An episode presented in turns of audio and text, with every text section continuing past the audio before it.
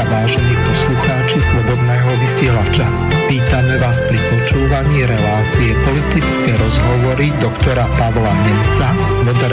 Slobodného vysielača magistrom Miroslavom Hazuchom. Spolu preberieme, rozanalizujeme a komentujeme tie najzaujímavejšie a najaktuálnejšie udalosti zo slovenskej, českej a zahraničnej politickej scény. Prajeme vám krásny a ničím nerušený útorkový podvečer na internetových vlnách Slobodného vysielača.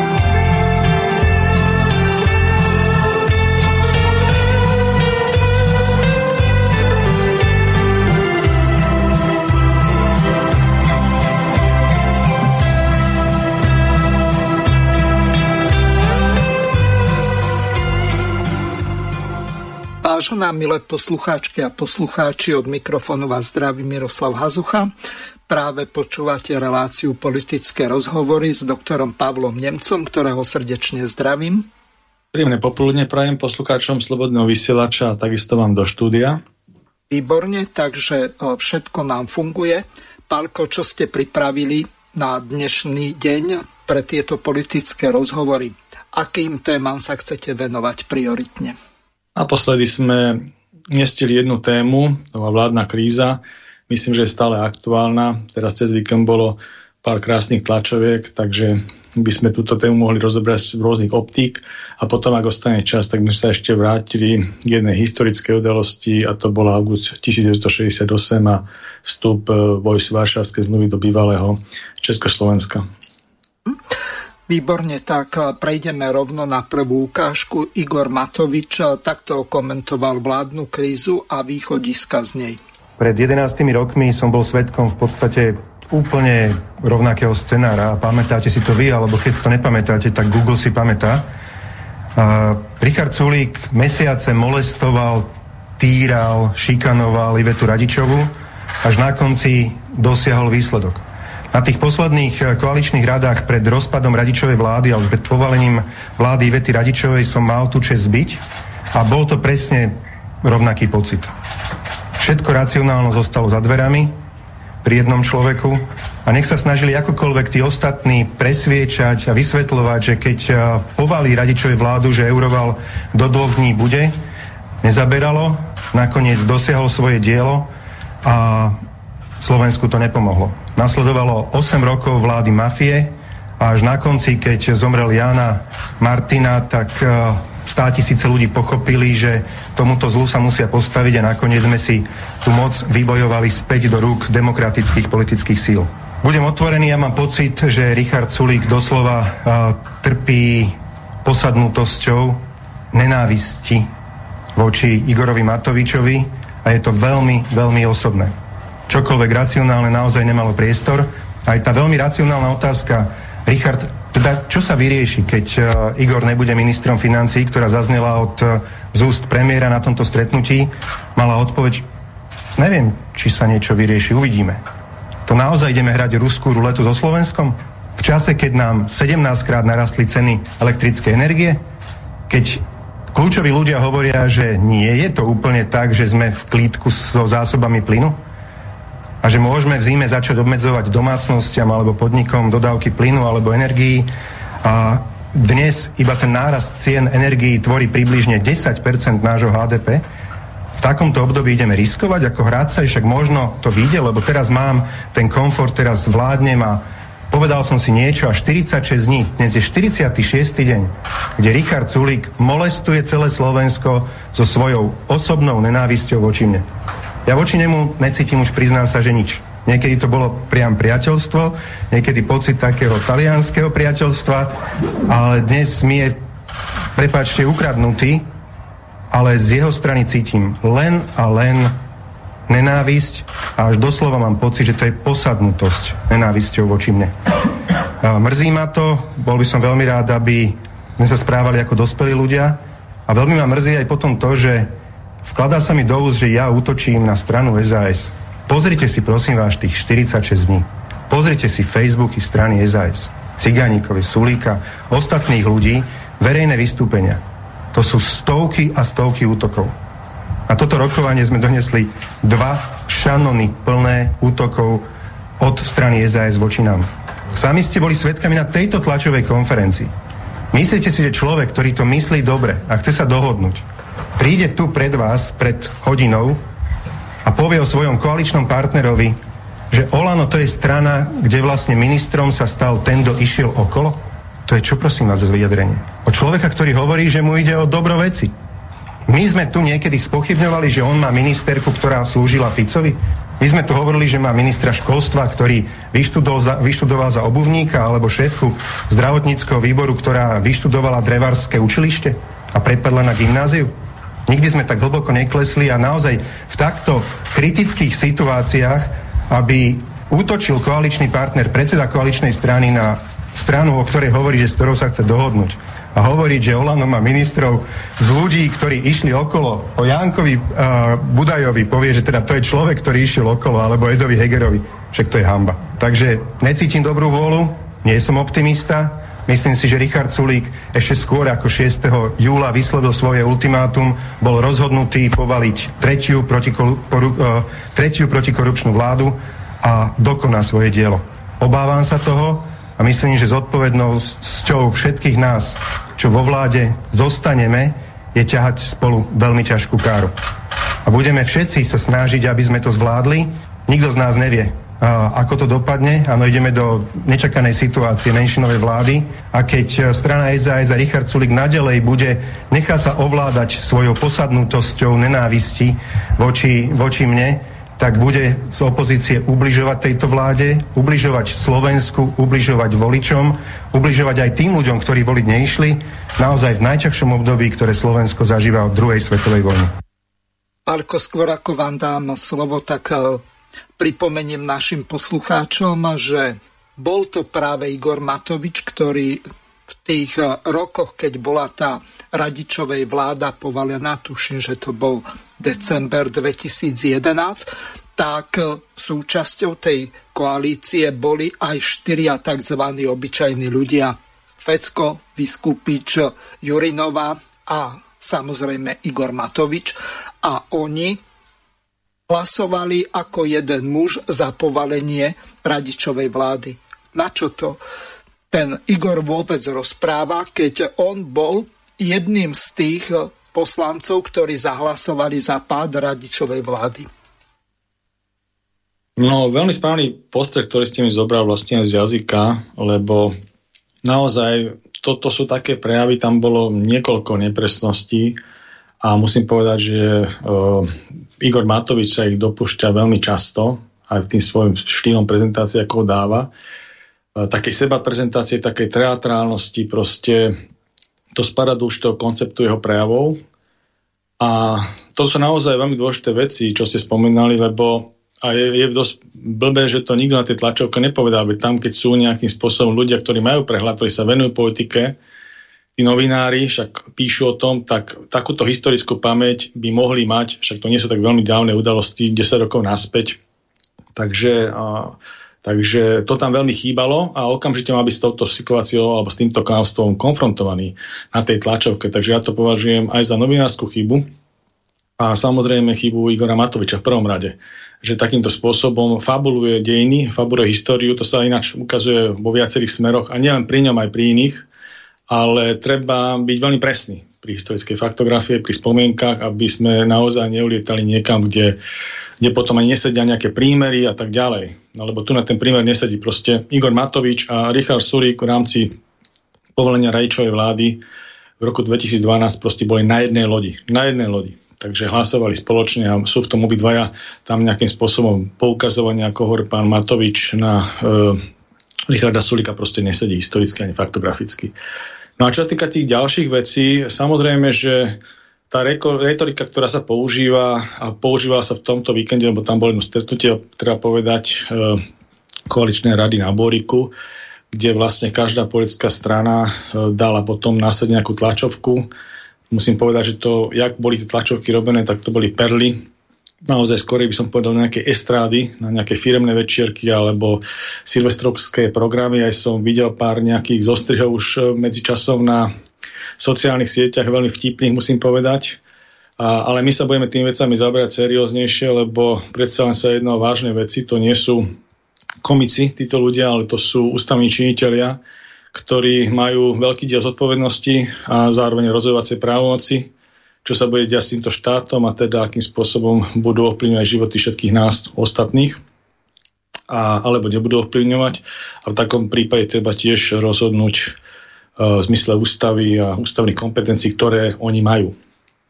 A o tom dneska budeme rozprávať. Uh, bol tam ešte, samozrejme, okrem Igora Matoviča na tej tlačovke premiér Heger, ale treba povedať, že to, čo sa neustále rozpráva, že je to proxy premiér zastupujúci v podstate Igora Matoviča a ako keby bol jeho hovorcom, tak to sa ukazovalo na tejto tlačovke musím povedať, že ja som nenavrhol ani nič z jeho vyjadrení zostrihnúť do dnešnej reácie, pretože to sú irrelevantné, irrelevantné prejavy, irrelevantné slovné spojenia, čo tento človek vypúšťa. Nemajú absolútne žiadnu, žiadny styk s realitou a naozaj, čo týka tých tlačoviek, tam boli relevantné vyjadrenia, z ktorých sa dá niečo uh, lucidné vlastne dneska, dneska analyzovať. Igora Matoviča, Richarda Sulíka, hlavných aktérov e, Borisa Kolára a miesto Veroniky Remišovej tam bol pán Šelik a to je tiež e, príznačné, že prečo tam ona neprišla z hľadiska e, strany za ľudí na tú koaličnú, koaličné jednanie v hoteli Borik. Čo sa týka samotnej tej, e, toho, čo sa dá vydedukovať z týchto, z týchto prejavov na tých jednotlivých tlačovkách, prvú sme počuli, to bola tlačovka Olano. Uh, ja len spomeniem toho premiéra Hegera, ten tam najväčšia komická vec tam bola, že vymyslel nejakú rozhodcovskú komisiu, ktorú by mal ako, ktorý mal korigovať, eh, by som povedal, eh, spôsob rokovania koaličnej rady. Musím povedať, že pán premiér Heger si asi vôbec neuvedomuje, aké má ústavnú pozíciu, čo vlastne on je z hľadiska ústavného zriadenia, akú, akú pozíciu v exekutíve. A Pálko, myslím, že ani kompetenčne... sa vás na jednu vec. Tá rozhodcovská komisia bude 12 člena. Neprihlásime sa my dvaja? Dobre, Viete, no, len, čierny humor. Len, jasne, hej, naozaj, toto, toto sú veci do estrády, ale musíme sa troška baviť vážnejšie, lebo to naozaj, viem si predstaviť, že toto by sme mohli zostrihnúť a púšťať v decembri, na 31. decembra, aj keby sme mali reláciu.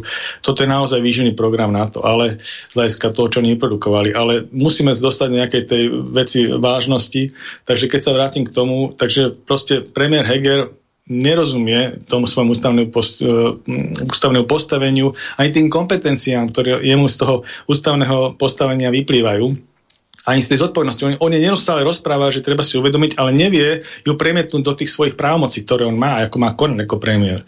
A koaličná rada je proste nič, to nemá žiadne ústavné postavenie. On je proste premiér, je tam vláda, je tam parlament, je tam prezident, ústavný súd a tak ďalej. Proste a s týmto sa nejakým spôsobom v rámci mantinelov ústavných, legislatívnych má pracovať s touto situáciou. Nie z hľadiska koaličnej rady alebo nejakého rokovacieho poriadku na koaličnej rade alebo tých rozhodcovských komisí a takýchto sprostostí. To bolo za komunizmu alebo tých bývalých zriadeniach takých komických, keď sme nevedeli s nejakým problémom pohnúť, tak sa zriadila komisia, hej, a tým sa to vlastne ako keby uložilo ľadu, ale povedal sa so takými znešenými slovami, že zriadíme komisiu, hej. Takže to mi takto prípada, proste niekam od, odlifrovať ten problém. A druhá vec, že nežijeme v pekných časoch, ani, ani v svetlých časoch, ani v dobrých časoch, my žijeme vo veľmi komplikovaných časoch, nie za všetky komplikácie môže slovenská vláda, to určite ani Slovensko ako také, ale proste je, sú tu, sú dané inými hráčmi a musíme s nimi pracovať a musíme sa vysporiadať. Sú to vážne, vážne komplikácie, ktoré zažívame a my potrebujeme tieto veci riešiť v prvom rade a nie takéto interpersonálne pnutia, ktoré sa aj mimo iné riešili z hľadiska tých tlačoviek v, cez víkend. Takže vrátim sa k pánovi Matovičovi ktorý tiež neustále hovorí o nejakom zmierení a tak ďalej, ale druhou stranou okamžite, ešte v rámci toho istého prejavu, možno aj tej istej vety, okamžite zautočí na toho hlavného svojho oponenta, pána Sulíka. Proste neodpustí si to nikdy. Bolo to vidno, že v rámci tej tlačovky, ktorú zorganizovalo Olano, tak e, už aj premiér Heger a myslím, že pán Budaj tam ešte bol, že už ich proste mrle tlačili, že vlastne už nejakým spôsobom, aby Igor Matovič netlačil sa mikrofónu, nereagoval, ale on si to nikdy neodpustil, išiel tam a proste stále tým svojim konfrontačným spôsobom. Aj ten snahu o ich konzenzus, aj keď taký nepodarený, ako hovorím, mimo ústavných rámcov, aj tie predstavy sú naozaj celkom infantilné s týmito vecami, ako rozhodcovské komisie a iné veci rokovací poriadok koaličnej rady a takéto veci, tak e, proste neodpustí z toho reagoval, reagoval týmto svojím agresívnym spôsobom. E, z hľadiska Sulika, pána Sulika, e, tá jeho konferencia bola jednoznačne stávaná to, čo on hovorí už dva mesiace, rôznym spôsobom, že mm, tam hlavný lajmotív je ten, že Igor Matovič ako minister financí proste uh, je problém a z tej funkcie musí odísť, ináč e, tá jeho strana on osobne nemôže pokračovať v rámci e, koaličnej spolupráce, koaličnej zmluvy a tak ďalej. Ale tiež to rozpráva spôsobom, ako sa hovorí, že hurvinek válku, jak si predstavuje, pretože oni neustále medzi sebou ťahajú aj toho čierneho Petra. Oni hovoria, navzájom sa vymedzujú voči sebe ale nikto nepovie, že výsledkom toho, že by sa rozpadla tá koaličná spolupráca, je vznik menšiny a menšina nie je schopná vládnuť, pretože to je vlastne princíp demokracie, dostavovanie vládnej moci a exekutívy, že musí zostaviť väčšina. Musí mať väčšina, musí mať vytvoriť vládu, väčšina musí e, mať dôveru parlamentu v hlasovaní s tým väčšinovým spôsobom a musí takisto odsúhlasiť program vlády a tak ďalej. To je proste nerealizovateľné v takýchto, takýchto intenciách. Nikto za to nechce e, zobriať zodpovednosť. Jeden hovorí, že odíde, ale nepovali vládu. Hej. Hovorí akože pán Sulík. Takže proste to je ani mačka, ani pes. No a v rámci toho e, ešte tam máme ďalšieho hráča, to je pán Kolár, ktorý v tej tlačovke tiež neskôršie pustíme nejaký záznam z toho, lebo čarovna.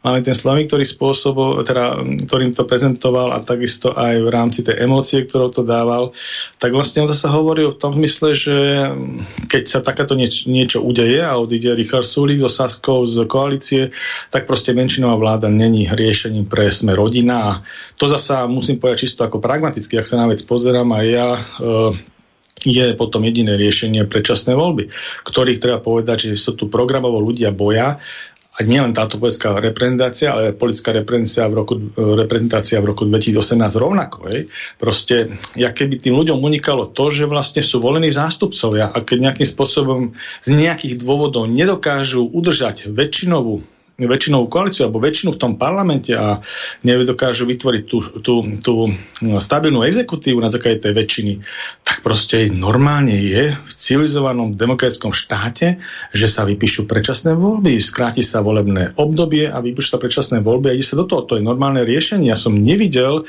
iné štáty, minimálne v tom našom okruhu Európskej únie, že by sa vlastne takýmto nejakým spôsobom riešila politický, politický problém.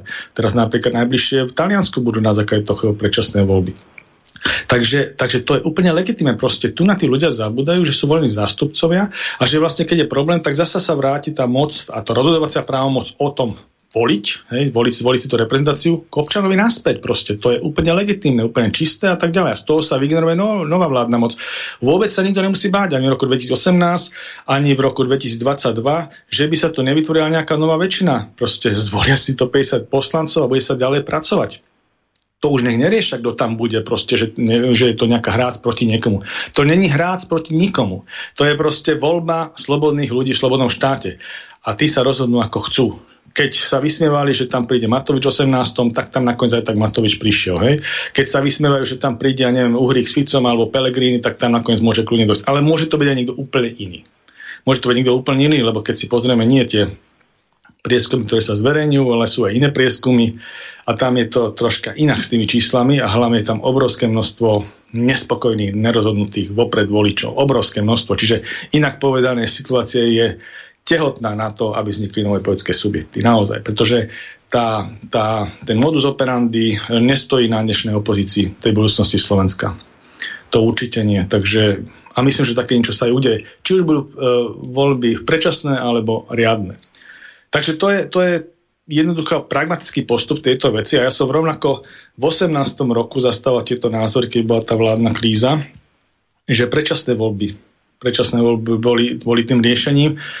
Ono sa tam potom objavila nejaká tá štvrtá veta u pána Bugára, No a tie predčasné voľby sa neuskutočnili, ale nepomohlo to ani tým, ktorí ich uh, hľadiska vtedajšej exekutívy uh, nejakým spôsobom nechceli mať, pretože sa do parlamentu nedostali. A nepomohlo to ani tým, ktorí špekulovali s termínami predčasných volieb, ako konkrétne pán prezident, alebo ex-prezident Kiska, pretože potom vlastne dostal šeredný výsledok v tých voľbách skutočných parlamenty 2020.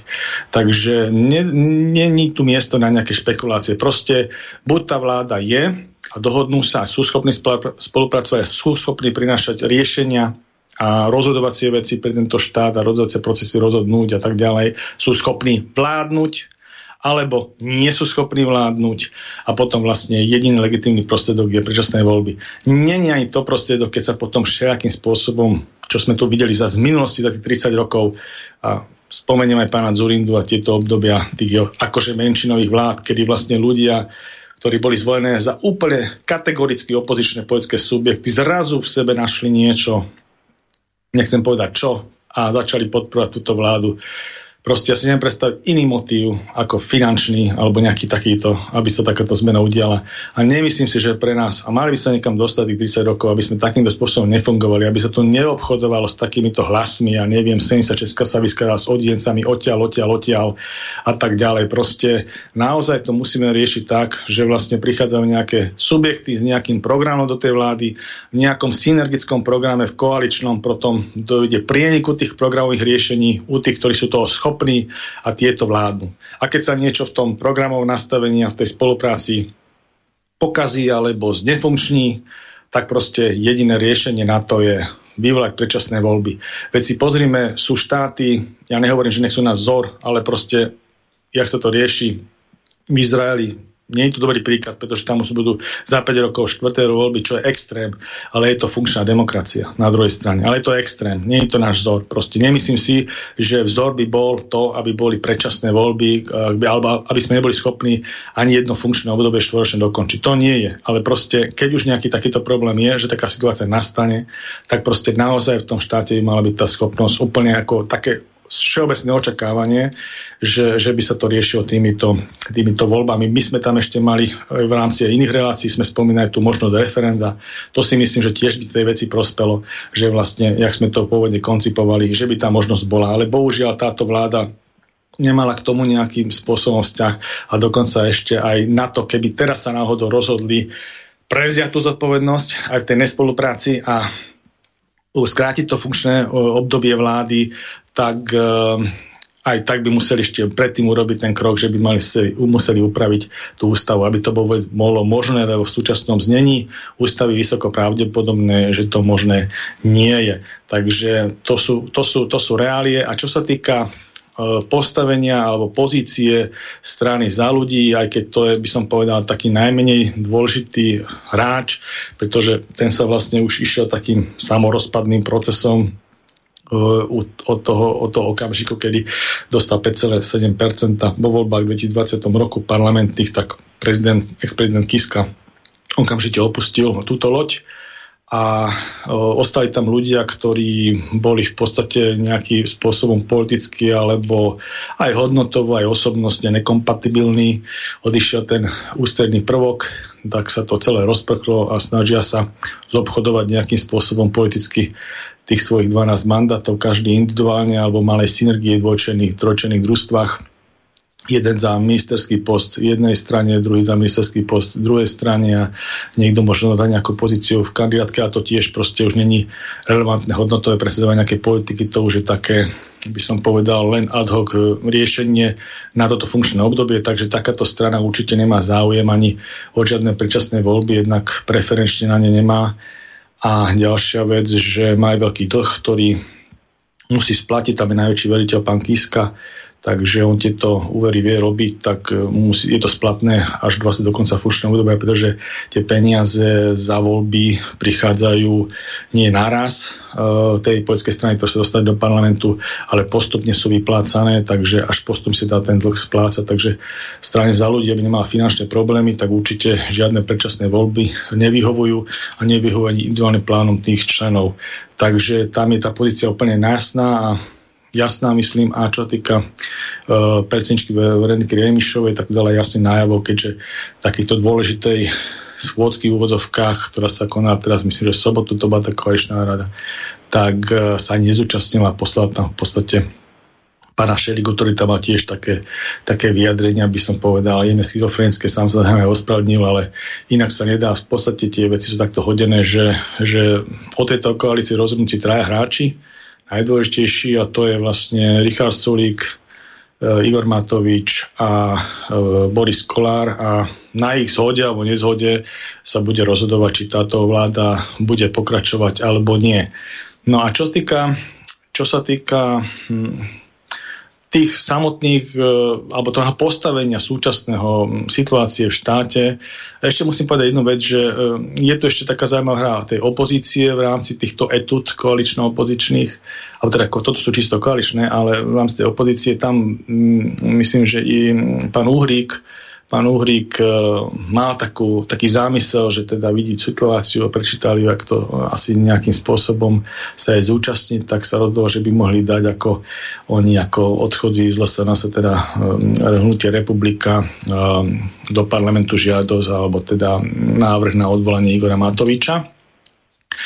No a na to zareagoval Robert Fico, kedy sa vlastne s pánom Uhrikom stretol a tak Ocovský mu vysvetlil, že táto situácia sa nemusí riešiť takto prvoplánovo a nie je dobré im e, odvolaním e, alebo pomocou s odvolaním Igora Matoviča proste pomôcť s riešením situácií, lebo potom by sa troška inak dala zahrať tá situácia aj zo strany Igora Sulíka, že proste nech si to nejakým spôsobom, jak sa hovorí, vyžerú, vyžerú tá koalícia až do poslednej kvapky, to, čo si tam varia. Takže po tej, po tej diskusii medzi týmito dvomi lídrami takých potenciálnych tých aj budúcich možno polic, teda politických strán, ktorí majú šancu dostať do parlamentu budúci aspoň podľa určitých prieskumov, tak e, sa dohodli teda, že sa tento návrh nebudú podávať oni a počkajú teda, akým spôsobom sa tá situácia v rámci koalície bude aj s tými návrhmi v parlamente e, vrbiť a potom zrejme zahrajú nejakú politickú hru. Ale to je samozrejme vec e, opozície. Opozícia určite si myslím, že podporili predčasné voľby, keby taká situácia nastala, pretože proste to je ako e, údel po opozície, že proste vždycky to je, vždycky to je priechodné u nej, tam si myslím, že nebude žiadny problém. Otázka je, jak sa bude riešiť na úrovni tej koaličnej, koaličnej zostavy tá situácia. Na čo týka situácie v štáte, lebo toto je také, by som povedal, nejaké rezume, ktoré sa, ktoré sa, ktoré sa hovorí na tej, na tej úrovni na tej úrovni e, koalície a, a situácii v štáte. Ale čo sa týka tej, tých vonkajších tlakov a tej, tej celkovej programovej veci, tak tam by sme mohli potom keď ešte by sme pustili teraz nejakú ukážku, dajme s pánom Šiligom, tak potom by sme sa mohli um, venovať tým e, geopolitickým súvislostiam, hospodárskym súvislostiam a aj napríklad miery inflácie v tom štáte, čo na, alebo, alebo energetickej vojne, ktorá reálne, reálne sú problémy tohto štátu a reálne nás budú v najbližšej dobe ovplyvňovať. Mm-hmm. Takže prehráme si tú ukážku toho neslaného, nemasného vyhlásenia na tej tlačovke pána Šeligu. E, prvýkrát som ho videl taký, že bol roztrásený, nevedel zosmoliť e, nejaké logické vety, No nakoniec eh, vypočujeme si to, potom to komentujete. Pán Sulik povedal, že do toho 5. už sa nič nezmení. Ste teda ochotní fungovať v nejakej menšinovej vláde, alebo ste za to, aby sa nejakým spôsobom eh, konali predčasné voľby a na pomohli svojimi hlasmi alebo svojimi nejakým lobbykom No my sme za to, aby fungovala štvorkoalícia a myslím, že som veľmi obsiahol odpovedal na to, čo sa pýtal pán Korda o tom, že kadiaľ môže viesť línia tých kompromisov a teraz je tu týždeň na to, aby sa o tých kompromisoch ešte bavilo. Proste takto to je. Keď sa niekto o nich nechce baviť, je to v poriadku, treba to takisto povedať. Nie, za predčasné voľby momentálne uh, nevidím uh, ako to ako riešenie, špeciálne to, čo som hovoril o zime. Keď si pozriete na všetky možné zákonné lehoty, tak môžeme hovoriť, že by to prišlo až niekedy budúci rok, čo situáciu nerieši. Takže počuli sme. Ako to vy vidíte? A hlavne prečo Remišova neprišla? Veď keď je raz predsedničkou strany, je ministerka, tak prečo tam má posielať na takéto jednania Šeligu? Myslím, že to sme už spomenali, že vlastne prečo tá pani Remišová neprišla, skôr si myslím, že teda ona tú dôležitosť e, zachovania koalície vidí jednoznačne proste zo strany svojej osobnej pozície aj zo strany za ľudí. E, za ľudí nemá na to, aby išla do volieb, má dlhy a ďalšia vec, ona proste určite nebude za predčasné voľby, pretože už sa tam ďalej nedostane nemá šancu z hľadiska nejakého samostatnej kandidatúry jej strany a ona osobne tým pádom by ťažko mohla byť znova ministerkou. Takže to je taká osobná a politická vec strany za ľudí. Čo týka ešte toho prejavu pána Šeligu, treba počúvať s porozumením. Uh, myslím, že každý z týchto aktérov tej krízy alebo tej retoriky si hľadí len to svoje. Tam jednoznačne napríklad Richard Suli hovorí, že ten, ten kruciálny problém je Igor Matovič vo funkcii ministra financí, pokiaľ on neodíde, nemá sa ani on osobne o čom rokovať hľadiska koaličnej spolupráce a Igor Matovič hovorí jednoznačne, že oni sú pripravení rozprávať o všetkom možnom, ale nie o jeho odchode z postu ministra financií e, vlády Slovenskej republiky. No a potom sa objaví pán Šeliga na strane za ľudí na tlačovke a za stranu za ľudí hovorí, že oni chcú pokračovať v štvorkoalícii. Takže to je taká schizofrenia, keď to zoberete dokopy proste a nikto sa nepočúva s porozumením. Proste to sú úplne antagonistické požiadavky bez nejakého spoločného prieniku. Takže to jedne skončí stretom a ten stret by mal byť taký, že keď nevieme synergizovať svoje postoje, nevieme tým pádom vládnuť, lebo nedá sa uh, robiť taká vec, že by sa vláda neschádzala, alebo by sa nejakým spôsobom uh, nerod prestal rozhodovať, alebo by nefungovalo parlament, aj keď tam sú samozrejme nejaké ústavné veci, keď by neboli schopní sa dohodnúť ani tak tých predčasných voľbách a skrátiť v volebnom obdobia, tak sú tam nejaké ústavné veci, že keď je tam nejakým spôsobom deklarovaná tá nefunkčnosť parlamentu, tak sa dá potom konať, ale myslím, že takúto hambu už by sme si nemuseli ako štát utržiť, takže pokiaľ nebudú schopní tieto svoje antagonické postoje prekonať, tak naozaj jedné jediné lucidné a príčetné aj hľadiska formája tej poľskej kultúry, a keď musím povedať, že tu na táto vládna zostava má extrémne extrémne problémy s tou poľskou kultúrou a bolo to už vidno na tých prvých kauzalitách, čo tam boli ohľadom, ohľadom tých plagiatorských vecí, lebo tam naozaj oni sami boli v tomto aj rôznymi tými ukážkami z minulosti usvedčení z takých farizejských postojov, kedy vlastne takéto isté chyby im vadili v predchodzích exekutívach, aj na tie poukazovali a sami, keď boli konfrontovaní už vo funkciách exekučných s touto problematikou vlastných plagiátorov medzi inými svojimi radmi, tak e, nejakým spôsobom sa úplne trápne z toho vyviňovali a tak ďalej. A v žiadnom prípade, v žiadnom prípade neboli ochotní odísť. A takisto boli už tam nejaké spôsobom aj rozopre ohľadom e, funkčných vecí, však si pamätáme pani ministerku Kolíkovu, po smrti generála Hlučanského väzení. Aj keď samozrejme priama zodpovednosť, priama kauzali, tak tomu není, ale to sú také veci, kedy sa vlastne odchádza z funkcie.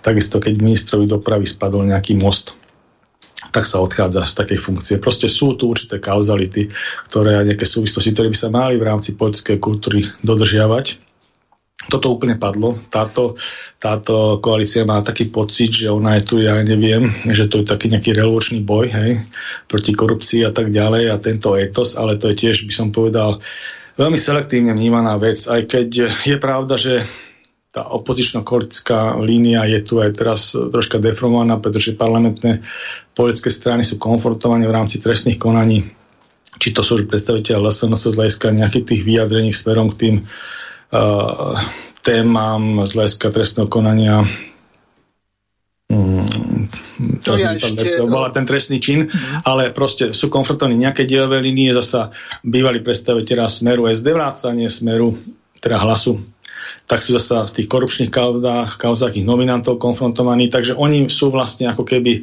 väčšou, menšou vierou aj zároveň advokátskymi kanceláriami týchto svojich niektorých nominantov alebo svojich členov, čo troška deformuje ten pohľad na to, ale tu zasa by mali byť nejakí arbitrie nezávislí alebo tretie poetské síly, ktoré by mali zasa, by som povedal, nie červenými očami sa pozerať aj na jedných a na druhých a proste nezávislými postojmi alebo inými poetskými postojmi vlastne držať také nejaké no, primerané, primerané poetské pozície, uh, aj troška odťažité, pretože nie sú účastníky týchto sporov priamo.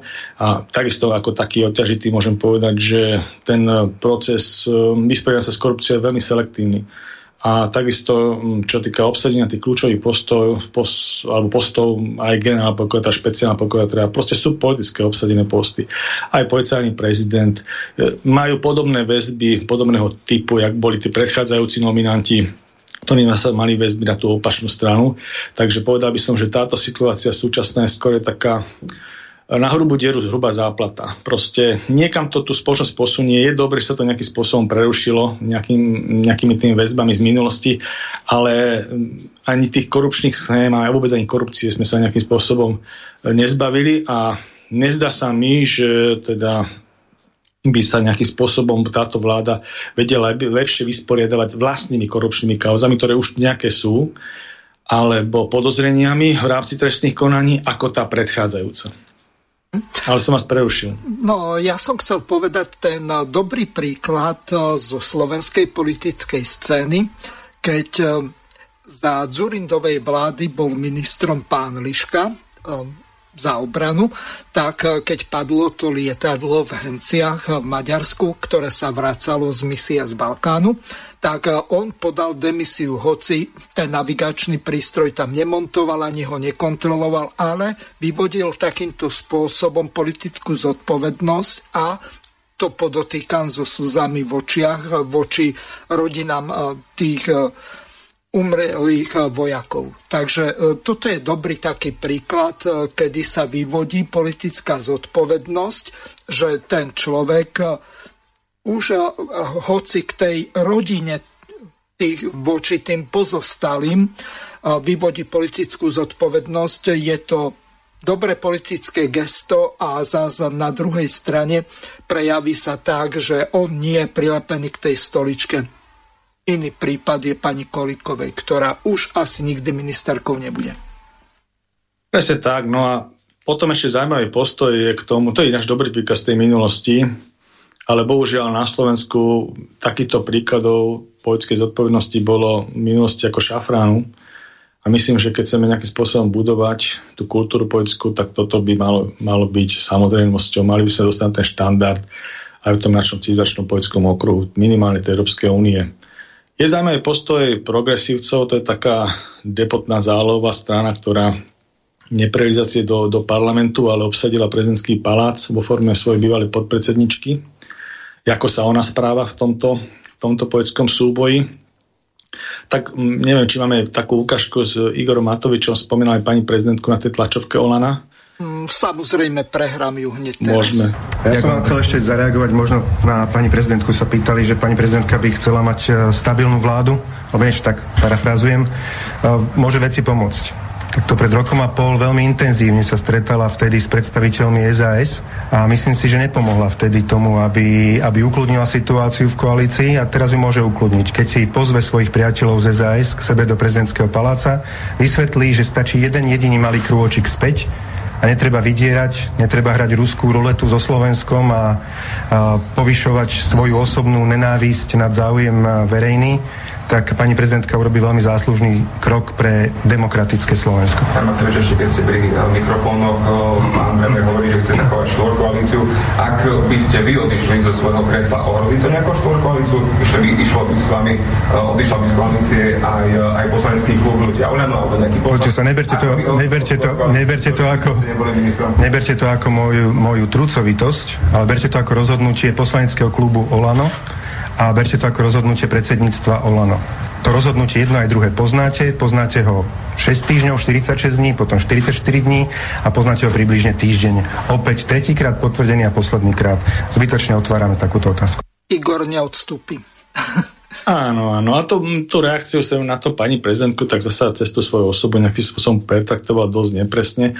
Tá poetská hra progresívcov troška inak vyzerá. Oni skorej hrajú na to, aby sa dostala pani prezidentka do hry cez, cez úradnícku vládu.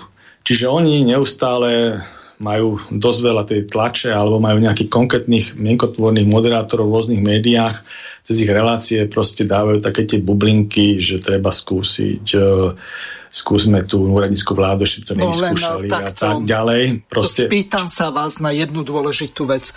My v ústave možnosť úradníckej vlády nemáme, lenže pani prezidentka môže vymenovať za premiéra a poveriť ho za, zostavením vlády kohokoľvek.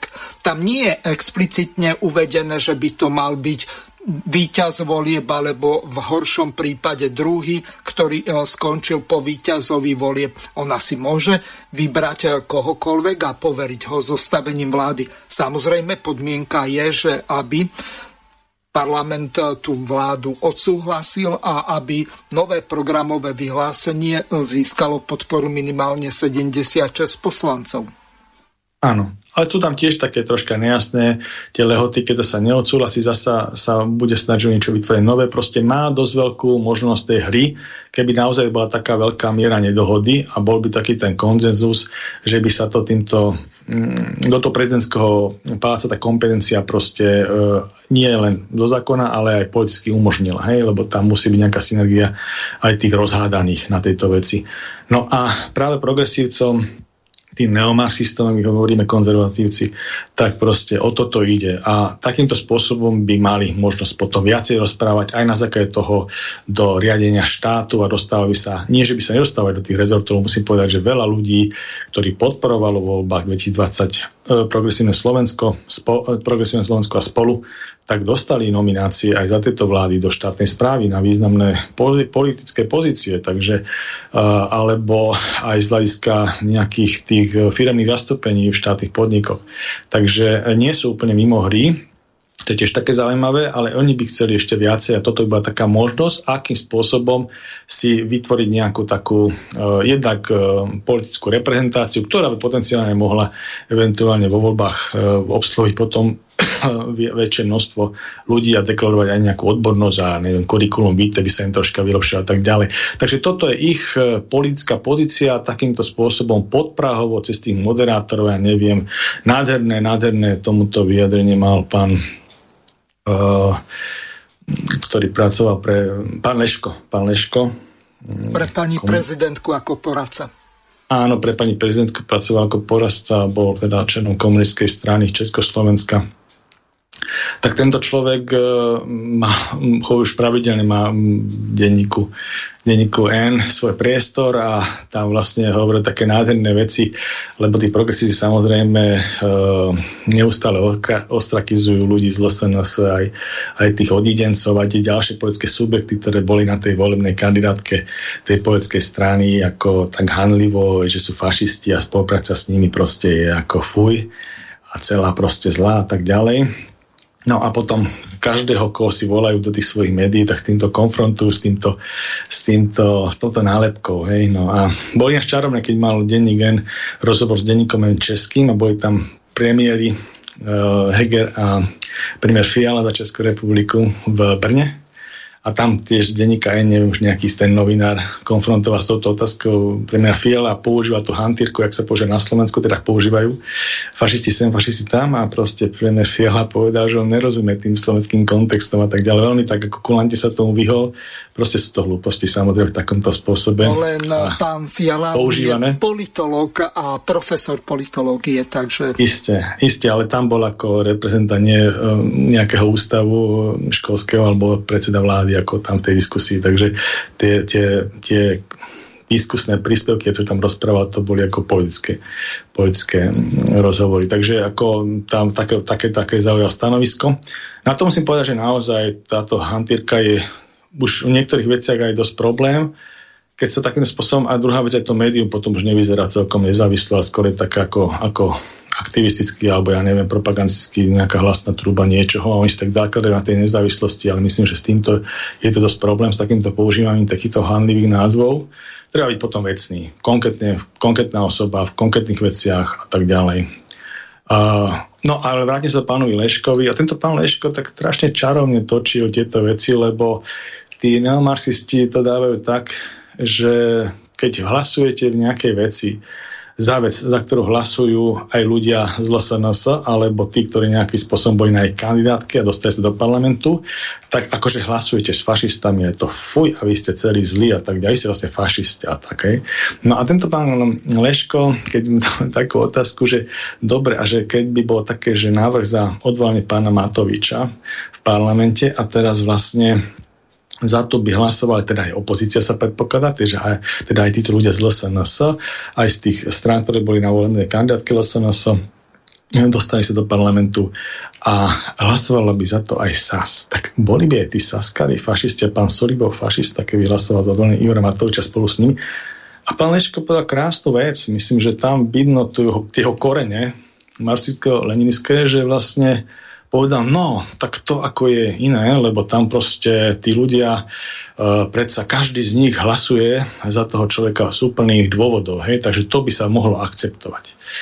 No, tak to sú vyslovene takéto veci, že jak sa to komu hodí, viete. Tak sa to otáča. A to je veľký problém. To není hodnotová politika.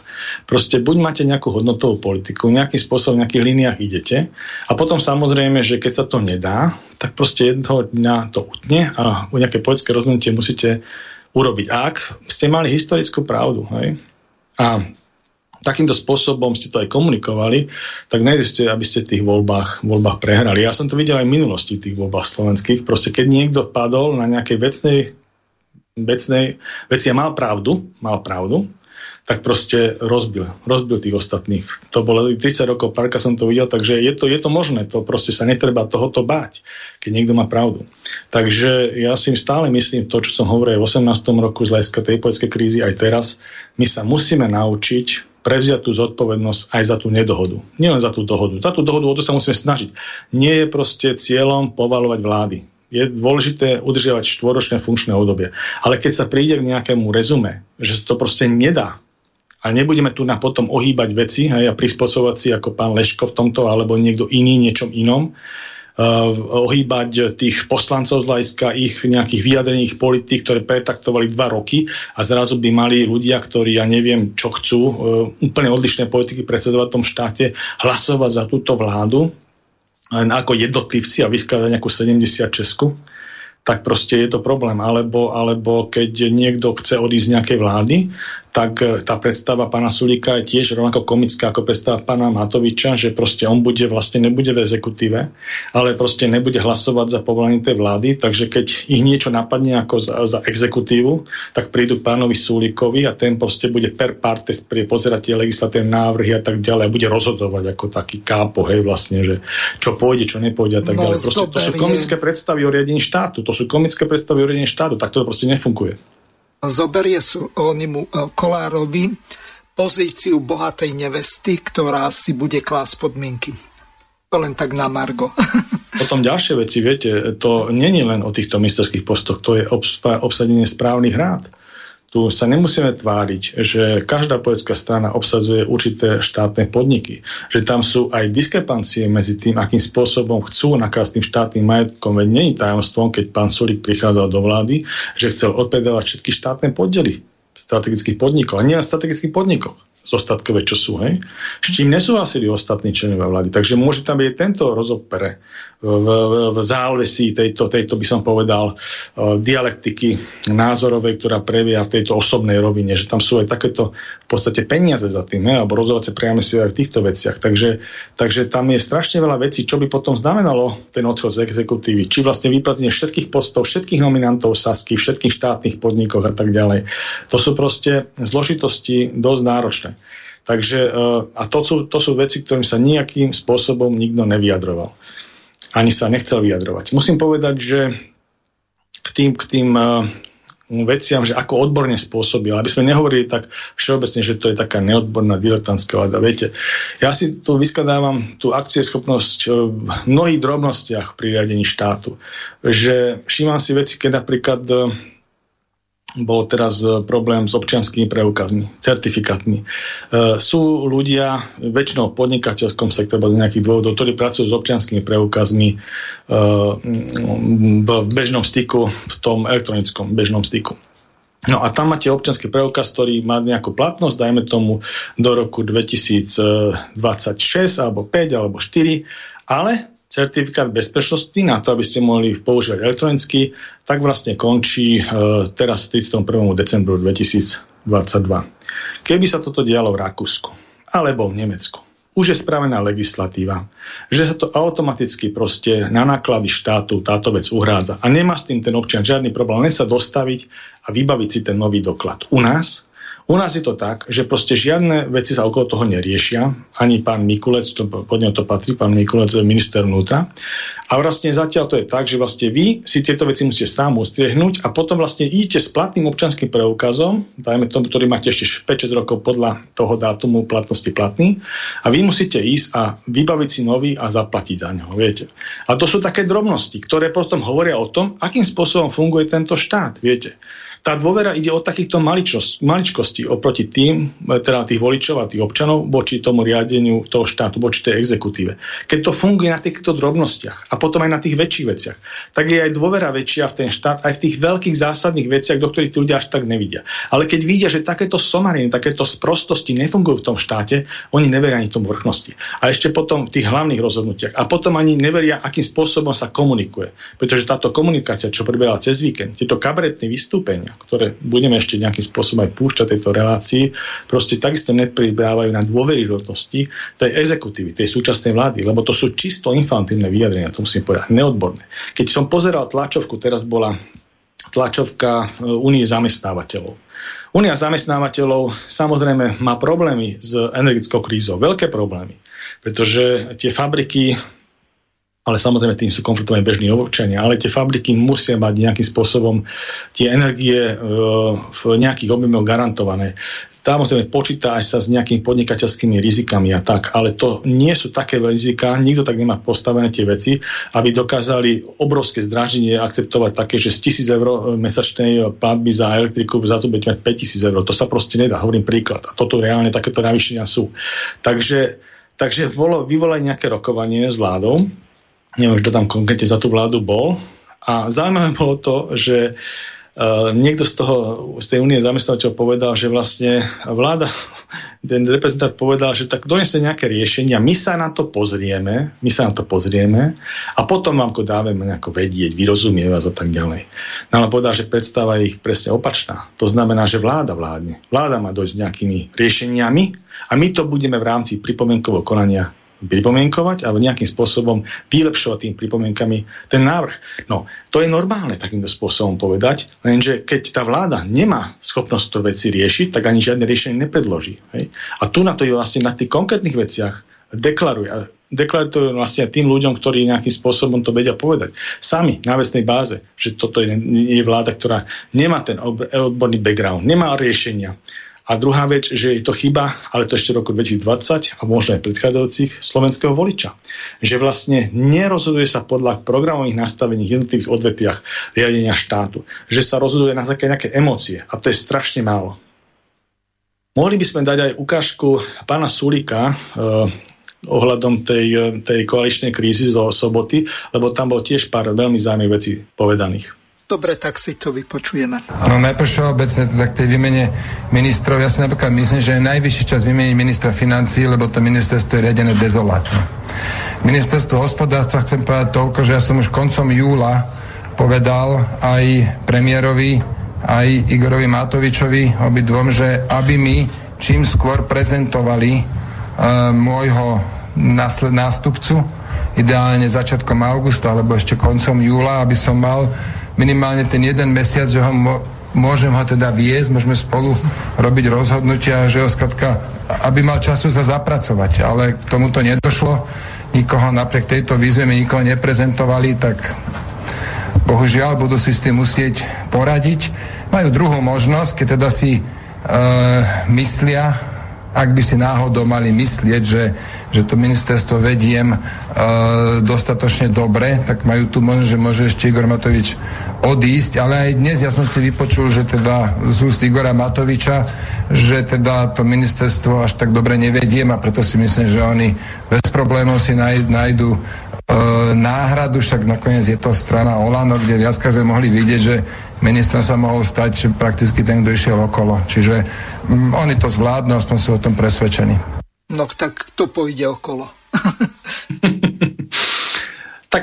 to sú také ako pejoratívne vyjadrenia, jednak aj handlivé tie, že vlastne dezolát a na druhej strane idiot a, a tak ďalej. No treba povedať, že sú tam ľudia, ktorí naozaj intelektuálne ich tie funkcie, ktoré zastávajú, presahujú a musím povedať, že sú aj takí v rámci slovenského parlamentu, ktorých tie intelektuálne funkcie tú, tú pozíciu poslanca presahujú a tak sa aj správajú.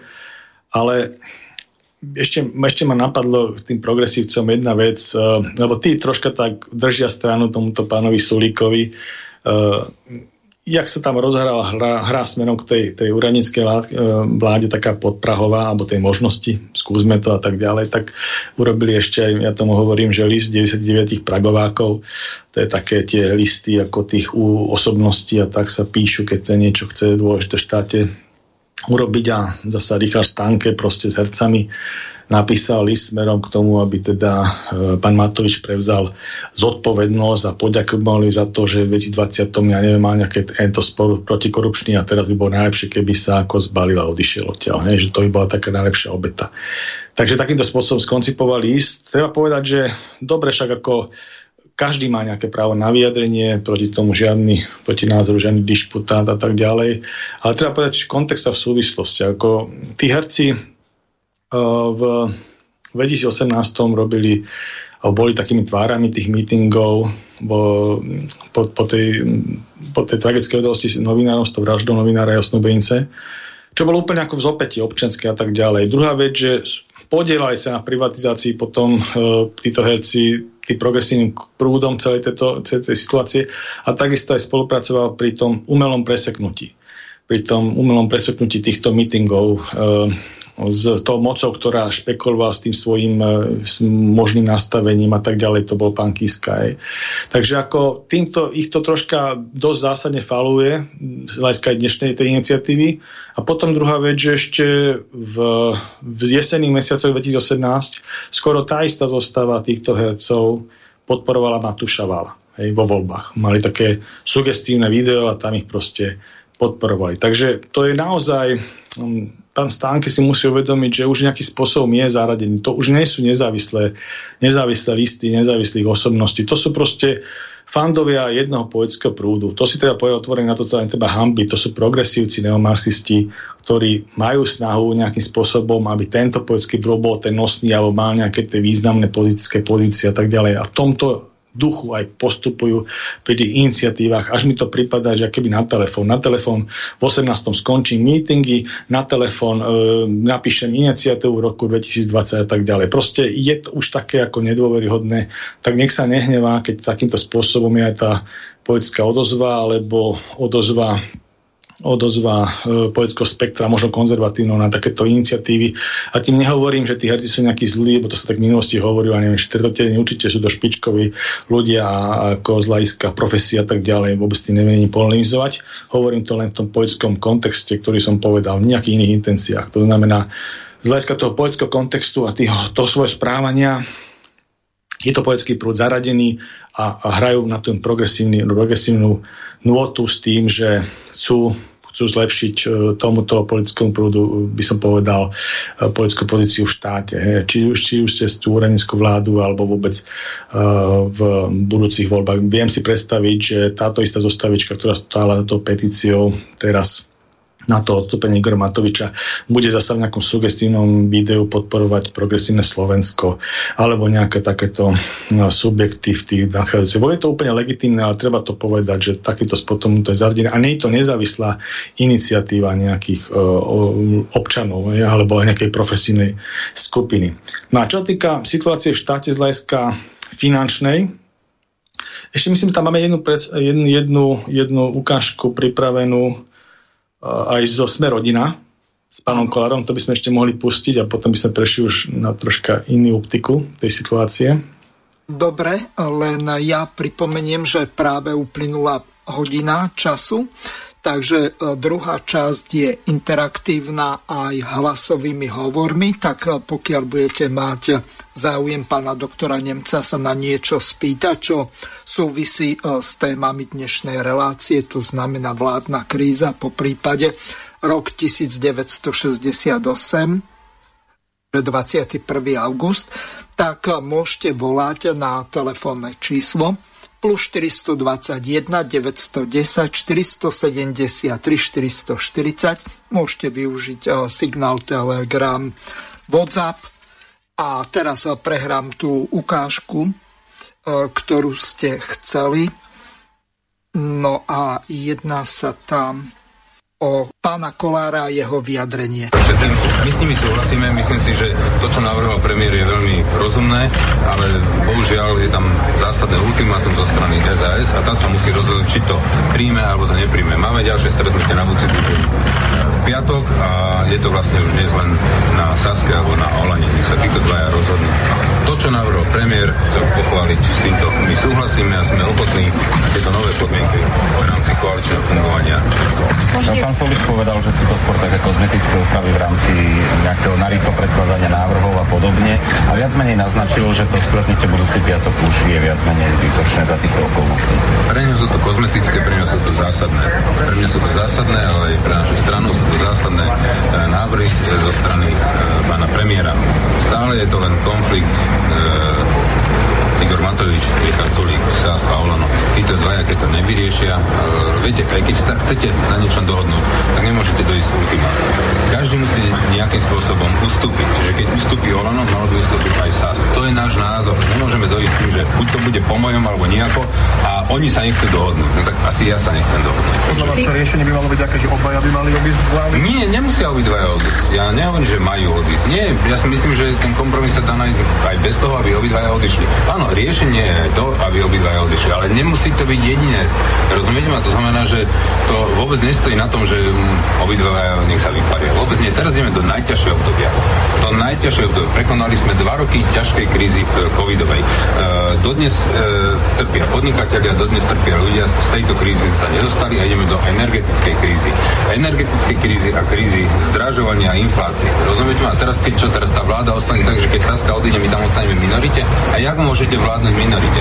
A nevieme to ukončiť, lebo Sas povedal, že nepodporí predčasné voľby, čiže my budeme 20 mesiacov sedieť a nebudeme vedieť prijať jeden zákon, nebudeme vedieť prijať rozpočet. Ako chcete valorizovať dôchodky? Ako chcete valorizovať tým chudákom dôchodcom, ako to majú prežiť, keď my nebudeme vedieť prijať rozpočet?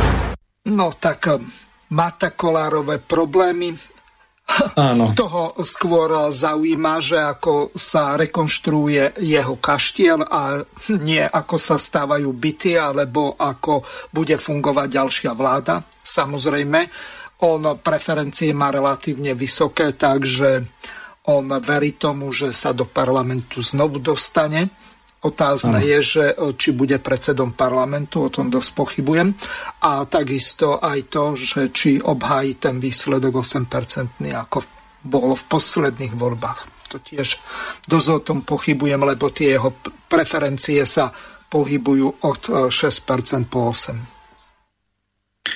Áno, a čo, čo týka to vystúpenia, tak by som povedal, no bolo také celkom vtipné v záveru a to myslím, že necháme na zostrik do nejakých rôznych tých um, skupín, kde sa zaoberajú satírou poetskou, lebo tam boli také zaujímavé ukážky, ale čo sa týka tohto, tak som rád, že si uvedomujú tú energetickú krízu, lebo to je, by som povedal, ten lajmotív a oni teraz riešia tie profesijné skupiny ja neviem, lekárov, učiteľov a tak ďalej, ale tu naozaj môže byť zase taká situácia, že, že to sa bude riešiť musieť celý štát ohľadom toho sanovania. Neviem, či na to máme dostať finančných prostriedok, skôr si myslím, že nie. Takže, takže tá inflácia naozaj, ja sa pozerám na Európu, jak to vyzerá v, v tom mesiaci jún, tak e, my máme, my máme v rámci eurozóny e, štvrtú najhoršiu infláciu. Hej. A to je, je rovnaká, rovnaká mena, je to euro. Čiže to je dané inými determinanty, sú tam na tú infláciu, ktoré majú vplyv ako je mena. Mimo iné aj riadiacie opatrenia. Hej. Druhá vec, zraniteľnosť krajiny, ale ten uh, rôzne, rôzne tie posudovacích agentúr finančných, ale je to, je to do veľkej miery, uh, by som povedal, v kompetencii hospodárskych a finančných rezortov tejto vlády. A vlády ako celku a, a ministerského predsedu, ktorý za tým musí mať nejaký dohľad. Tie opatrenia by mali hlavu a petu, aby, aby to bolo ako v Holandsku, kde už tretí mesiac za sebou znižujú infláciu, ako jedinom štáte eurozóny. Tak sa treba inšpirovať, keď už to neviem robiť sám, hej? keď to aspoň opíšem že čo tam vlastne Holandiania robia. A treba povedať, že aj okolité štáty veľmi dobre zápasia s, s infláciou. Napríklad Francúzsko, dobre, to je iná veľkosť, ale napríklad Rakúsko. Veľmi, to je susedný štát. Nechcem hovoriť zase o tom Rakúsku, lebo veľmi veľa prímerov aj naozaj pri nás to je najbližší štát, e, najviac synergií tam máme, najviac komparácií e, z toho, že tam najviac ľudí odtiaľto chodí a vidí to, vidí to ceny v potravinách, ceny v drogeriách, hej, za tie isté komodity sú diametrálne odlišné na Slovensku majú dvojnásobné platy a mnohé tie komunity už teraz sú lacnejšie. Potraviny ako napríklad a, a, a drogeria, to je už čo povedať. A ešte no. E, jedna dôležitá vec. Rakúšania dávajú tým najchudobnejším 500 eurové šeky na kompenzáciu zdražovania. Inak povedané, my ho rozprávame o sociálnom štáte a Rakúšania ho majú, rozumiete, a aj objektívne, aj vecne ho budujú opatreniami, aktívne opatrenia nie o tom rozprávajú. Tam vôbec takéto poľské diskurzy o tom nie sú, že niekto niečo niekomu zvýši a tak ďalej. Proste to je automatické. Keď na to máme, tak urobíme opatrenia, ktoré to spravia. Hej? Takže ako keď som bol v Španielsku teraz, tak španielská vláda takisto dotovala veci eh, ohľadom pohodným hmot. Každý štát to robí troška inak. Niekto to zastropoval, niekto dával príspevok, keď ste Španielsku natankovali, ja neviem, e, za 50 eur, tak si došli, máte nastojené 50 eur, tak si došli zaplatiť a zaplatíte 44 eur. A oni nám povedali, tam si majú na tom bločku, že rabat a doplatok, hej? z, z rozhodnutia špánskej vlády, 6 eur napríklad. Hej. Takže ako e, takýmto spôsobom každý nejaký, lebo tie ceny PHM sa premietajú do všetkých cien pre však to je celá mobilita. Od e, bežných fyzických osôb až po podnikateľov. To nie je, sa to niekoho očítava dane, však to sú proste reálne peniaze. Takže aj niektoré samozrejme firmy na takýchto veciach veľmi bohatnú. Tak treba sa nejakým spôsobom na to pozrieť. To, čo hovoril e, pán Sulík, nebolo ako by som povedal od veci ten návrh, že vlastne zdaniť mimoriadnou daňou nejakých tých výrobcov a to potom premietnúť priamo do tej zniženej hodnoty PHM. To má veľmi lucidný hej, postrek. A takéto veci sa v tom zahraničí dejú. Len u nás nie, u nás bola proste, nebola na tak, aj na takéto elementárne veci dohoda, lenže potom sú rukojemníci občania. A celý ten vývoj samozrejme rukojemní tej situácie. Lebo keď sa nerobia tie správne rozhodnutia, ktoré sú efektívne na začiatku, tak o to horšie sa budú pri, príjmať a o to, o to menej účinné budú v tej budúcnosti. Keď sa budú príjmať neskoro táto vláda už manažovala nejakú krízu, tú zdravotnícku ako prvú. A tá dopadla katastrofálne. S tým veľkým, veľkým štátnym rozpočtom, ten debet, čo tam urobili, hej, a tá efektivita. Však nebudem to zase vyťahovať tie testovania, čo boli neefektívne. Screeningové testovanie, ktoré má valitu 60% a používa sa vyslovene na screening, tak ten chlap proste dal ako, ako celoplošné. Hej, a povinnosť tam urobil. A výsledný efekt žiadny. Kopec peňazí a ešte sa premoril národ v tých radách, keď tam stáli v tých minusových teplatách. A to nie, že hovoríme po vojne každý generál. My sme to v týchto reláciách rozprávali v online čase. Takže proste, a to sú sprostosti, viete.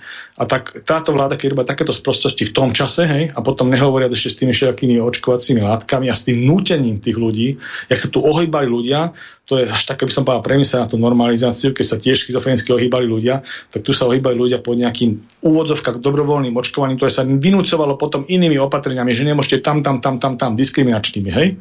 A tvárili sa, tam mali herci písať petície, hej, najmä tomu, a využiť svoj verejný priestor, keď sa tu takýto spôsob nakladalo s tou vládnou mocou. Tam nepísali. A tam bol tiež priestor na takéto veci, keď sme hodnotovi konzistentní, hej, keď nám ide o vec. Ale nie o nejaké politické hry v pozadí, pomôcť nejakej svojej politického prúdu a tak ďalej. Keď ide o vec, že nič z toho nemám, ale o vec ide, hej, tak potom tamto má inú relevanciu. Aj odozvu. Aj by sa ináč na to ľudia pozerali z iných politických spektier.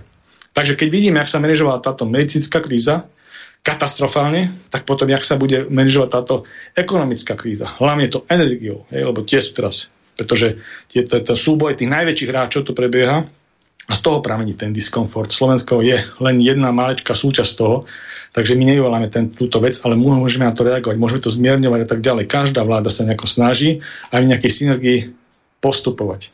Môžeme dať ukážku, keď máme veci. Jasné. Ohľadom tej pomoci chudobným, tak e, minister sociálnych vecí Milan Krajniak povedal toto. A my sme rokovali, áno, a my sme rokovali, my sme rokovali s pánom premiérom aj s pánom ministrom financí kvôli energetickým šekom, pomoc, pomoci tým domácnostiam, ktoré budú najviac postihnuté cenami energií. Lebo to sme robili v priebehu augusta s pánom predsedom. Máme na stole analýzy, že bude treba robiť výrazné kroky voči domácnostiam, čo sa týka cen, cien energií, aj čo sa týka podnikateľom, aby sme udržali zamestnanosť. A na to potrebujeme v parlamente príjmať zákon tak sa pýtame, aké je riešenie. My, my sme pripravení prijať akékoľvek riešenie, na ktorom sa vlastne Olano a Saska dohodne, práve kvôli tomu, aby sme v priebehu zimy mohli pomáhať No ešte jedna vec, neviem, či ste postrehli, ale jeden poslucháč alebo poslucháčka tak e, mi poslali e, taký článok, kde riešili úplnú absurdnosť e, preplácanie cez Kurzarbeit, to je e, úplne e, na niečo iné určené, tieto zvýšené energie, pretože to ako keby tí ľudia, ktorí sú momentálne vo vláde, alebo tí, ktorí sú v parlamente, nevedeli alebo nerozumeli tomu, čo kam patrí a čo z čoho sa zaplatiť môže. Čiže poplatky, ktoré majú v podstate charakter taký, že je to akýsi záložný alebo poistný systém pre prípad, že je dlhšia napríklad nejaký výpadok v podniku, že pár dní sa nerobí, tak aby tí ľudia nešli na dovolenku, neplatené voľno alebo v horšom prípade ich prepustili a v lepšom prípade na 60%, tak cez tento systém pomoci, ktorý prebrali z Nemecka alebo z Rakúska, tak eh, v podstate sa vyplácajú týmto zamestnancom peniaze. Lenže z toho sa nemôže predsa sanovať energetická kríza, či už pre ľudí ako, alebo pre podniky. No, čo týka tej inflácie, ja som to ešte nedokončil, tak e, okrem toho, že máme štvrtú najvyššiu, je to už okolo 13,5%. Horšie je na tom len po Baltie, ktoré má špecifickú situáciu, že energie je napojené na mnohé tie, ešte majú okrem elektriky, elektrickú závislosť majú no, na rozdiel od nás, my máme iba na tom plyne a na tej rope z Ruskej federácie, takže to im, a ešte samozrejme aj niektoré iné veci tam sú, tak e, v tom, že majú takú vysokú infláciu, ale potom z hľadiska toho, by som povedal, strednej Európy, tam sme jasná jednička inflačná a západnej Európy ani nehovorím. Takže my máme veľké resty a čo týka samotných kompenzácií, zatiaľ ešte nie sú. Sú tu už prvé lastovičky, hlavne zo škôl to prichádza. Ano. E, aj z hľadiska škôl, ktoré sú v správe VUC. Tam máme jednu deformitu, ktorá je veľmi, veľmi metúca, pretože ku nám idú komunálne voľby. Pred komunálnymi voľby sa o tomto nebude nikto rozprávať, viete. Nebudú tých ľudí strašiť, ak chcú byť zvolení, hej. Ale v zásade je to také, že ak sa to nejakým spôsobom nebude riešiť centrálne, tak sa budú zvyšovať samozrejme dane v komunále, hej, keď to, prenesú ten systém padajúcej zodpovednosti a dosť brutálne, lebo nebudú mať peniaze na správu tých škôl. A už teraz sú tam prvé veci ohľadom faktúr za energi- elektrickú energiu na školy, že proste prichádza tam zásadnému zvýšeniu, nie že o 100%, o nejakých 300-400% hej, navýšenie elektrickej energie. Takže zasa už tam sú také prvé veci, ktoré sa ešte pretaktujú len tak e, v rámci chodieb, že by zasa boli nejaké tie e, lockdowny, ale nie na základe medicínskej teda kritérií, hej, čo vtedy robili tiež hlúposti, že vlastne školy, by sme mali najdlhšie zavreté školy v rámci e, Európskej únie, najdlhšie do všetkých tých štátov. Tak teraz vlastne by hrozilo, že my by sme zase zatvárali školy, uh, ohľadom, ohľadom tej energetickej bezpečnosti, ako na báze tých uvoľných prázdnin, pretože neboli by zaplatené energie, aby sa vykrovali tie školy.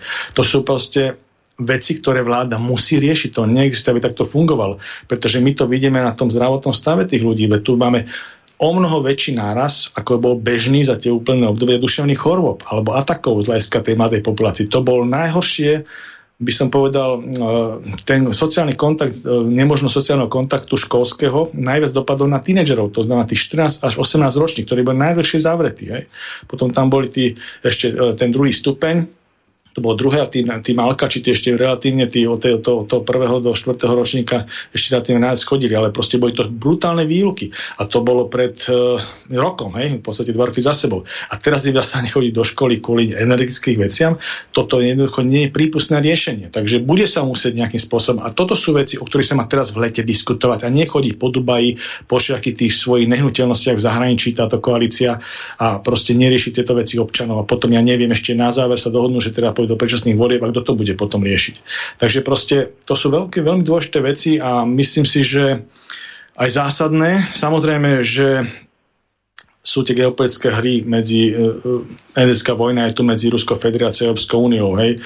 To znamená, že uh, sú tam aj, by som povedal, dosť také uh, Uh, nedobré rozhodnutia Európskej únie z hľadiska tej, tej plynovej vojny s Ruskou federáciou, pretože treba povedať otvorene, že táto vojna v súčasnosti nebude mať žiadneho víťaza, len porazených, lebo Rusi musia predávať tie svoje komodity, na to majú postavený štátny rozpočet, nevedia to nahradiť, e, tie dodávky voči Európskej únie, aj keď sa o to snažia, proste nedokážu tie objemy nahradiť a Európska únia to nedokáže okamžite ostrihnúť nahradiť z iných zdrojov takisto. Proste Palko, ten, ten, tá, tá, tá vojna nemá víťaza. Pálko, máme volajúceho poslucháča. Nech sa páči, ste vo vysielaní. Halo, nepočujem. Halo. No, my vás, Halo. my vás počujeme.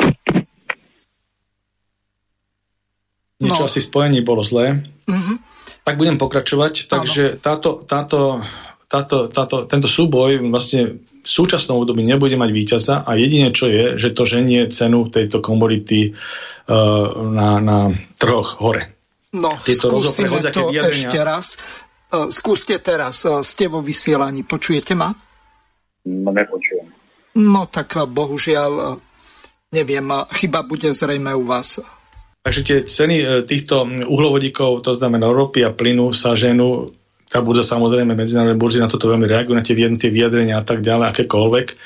Aj možno takými vecami, že teraz sme videli, že nie len takými jednostrannými rozhodnutiami, ale aj Ruská federácia teraz nejakým spôsobom robí tú údržbu e, plánovanú aj neplánovanú a proste odstavuje a tak ďalej. Niektoré veci aj teraz ohľadom kazaskej ropy, tam bol, tam bol tiež nejaký, nejaká odstávka, stretol sa s prezidentom Kazastanu, prezident Putin s Tokajevom, no a dohody sa nejakej údržbe. Takže sú takéto veci. A takéto, takéto informácie okamžite potom sa prevojú na burzách ako zna zneistenie a ženie to cestu, cenu hore. Takže sa to stále predražuje táto komodita. A to bude mať vplyv na tie ceny, ktoré my budeme potom reálne platiť. Hej? Takže za tieto veci zase bude navyšovať. Takže s týmto naša vláda nejakým spôsobom musí počítať. Samozrejme, je tam možnosť v rámci Európskej únie robiť tú konektivitu. To znamená, že máme tu nejaký, nejaké, nejaké spojenie s Polskom, ktoré vzniklo po, po okupácii Krymu ako rozhodnutie, ale ešte nie je dotiahnuté. Nie sú tam nejakým spôsobom urobené kontrakty na tie LNG terminály. Ďalej treba potvorovať veci, ako aby sa spojila africká časť ropovodov, ktorá tečie z Alžírska a, a plynovodov z, zo strednou Európou, lebo z západnou Európou vieš, ako oni majú o mnoho lepšiu východiskovú pozíciu, to sme už hovorili skrát, smerom k Španielsku a Portugalsku, ale aj Taliansku a Francúzsku. Hej. Čiže najhoršie na tom z hľadiska tohto súboja o, tej, o tieto energie, alebo tú energetickú krízu e, má stredná Európa najhoršiu pozíciu, výnimkou, výnimkou Polska a Nemecko, samozrejme. Takže ako to sú veci, ktoré sú riešiteľné, ale nie v okruhu jednoho roka. To určite nie. Takže tam, tam je to vec. A toto my celkom zásadne neovplyvňuje, ale tu, nejakým spôsobom táto vláda musí po, uh, pracovať v nejakej dielovej línii aj v tomto úseku. A samozrejme okamžitých rozhodnutiach smerom dovnútra štátu. A to, že tieto opatrenia nie sú robené, nie sú nejakým spôsobom, z toho o tom nedebatuje, tu sa rieši, ja neviem, tieto, tieto smiešnosti, čo tu nám rozprávali v sobotu na seba na tých tlačovkách, úplne nepodstatné, ale o tomto, akým spôsobom sa bude postupovať v týchto krokoch protiinflačných a ja neviem, v tejto energetickej kríze, jak sa, budú, jak sa bude zabezpečovať to, aby fungoval štát, aby fungovalo školstvo, aby fungovalo zdravotníctvo, aby fungovali jednotlivé segmenty, aby bolo schopné vlastne domácnosti platiť elektrické energie, aby to nebolo nejaké skokové navýšenie. O tom sa tu vôbec nerozpráva. A samozrejme, že sú to rezorty e, hospodárske, ktoré majú problém nastupovať s týmito vecami. Čiže medzi nami zrovna dva najväčší aktéry, títo najväčší kohúti. To sú ich rezorty. Ministerstvo hospodárstva pána Sulíka a ministerstvo, e, ministerstvo financí pána Matoviča. A tam, to sú témy, na ktorých majú oni robiť tlačovky, verejné vystúpenia a tak ďalej. A nie tieto sprostosti a somariny, ktoré tam oni pretraktujú. A treba povedať, že určite tam bude mnoho nepopulárnych opatrení. Mnoho nepopulárnych opatrení. Pretože sú naozaj rozhodnutia, kedy ani jedno z tých rozhodnutí nebude dobre, ale nejaké sa musí prijať. To znamená, vidíme v jednotlivých štátoch, kde hovoria, v prvom rade budeme mať prednosť priemysel, musíme udržať zamestnanosť a tak ďalej a chod štátu u nás zatiaľ sa hovorilo, že v prvom rade budú teda byty hej, a tak ďalej. A títo občania, dobre, však môže byť akékoľvek rozhodnutie, alebo nejaké, nejaký prierez sa toho spraví. Môže sa robiť prierez, že sa odpoja energeticky náročné podniky. Lebo je pravda, že na Slovensku je tu zo pár, ktoré majú obrovský od, odber buď teda plynu, alebo, alebo mm, elektrické energie. Napríklad, neviem, Duslo Šala bere 11% spotreby, celoslovenskej spotreby e, plynu z, z jediná, jediná fabrika, hej, tak je otázne, hej, proste, či túto fabriku odpojiť a zvyšok sanovať, alebo ako, hej, to ale musí rozhodnúť na konkrétnych dát a konkrétna exekutíva a konkrétny zodpovedný. Ja nehovorím, že to je, musíme spraviť, alebo že to je dobré riešenie, proste viem, že takéto tam budú musieť robiť, určite. A takisto napríklad e, zasa žiaské hlinikárne, Ehm, to Slováko, Sovalko, čo už teda nejakým spôsobom je pertaktované, tak to zase je najväčší odberateľom elektrickej energie. To bere 8% celoslovenskej spotreby. Jedna fabrika je tak energeticky náročná tá je výroba. Takže tiež bude musieť robiť nejaké rezume na základe nejakých dát. Hej? Že proste čo urobíme? Buď teda odpojíme týchto najväčších žrútov a budeme sanovať všetko ostatné na ich úkor, alebo sa urobí nejaký iný model a tak ďalej. Takže a toto sú veci, o ktorých musí byť verejná diskusia, alebo minimálne odborná diskusia a dajme tomu nejaké výstupy smerom k ľuďom a nie takéto sprostosti, pretože my naozaj potom nech táto vláda sa nečuduje, že je vnímaná ako vláda, ktorá proste je z iného vesmíru. A keď pán ministerský predseda Heger, ja som len tak pozrel to vystúpenie, čo mal u toho na teatrojke od toho pána, čo sme hovorili minule, nechcem to sa skomoliť jeho meno, tak proste tam e, to, čo rozprával, tak to boli úplne úletové veci.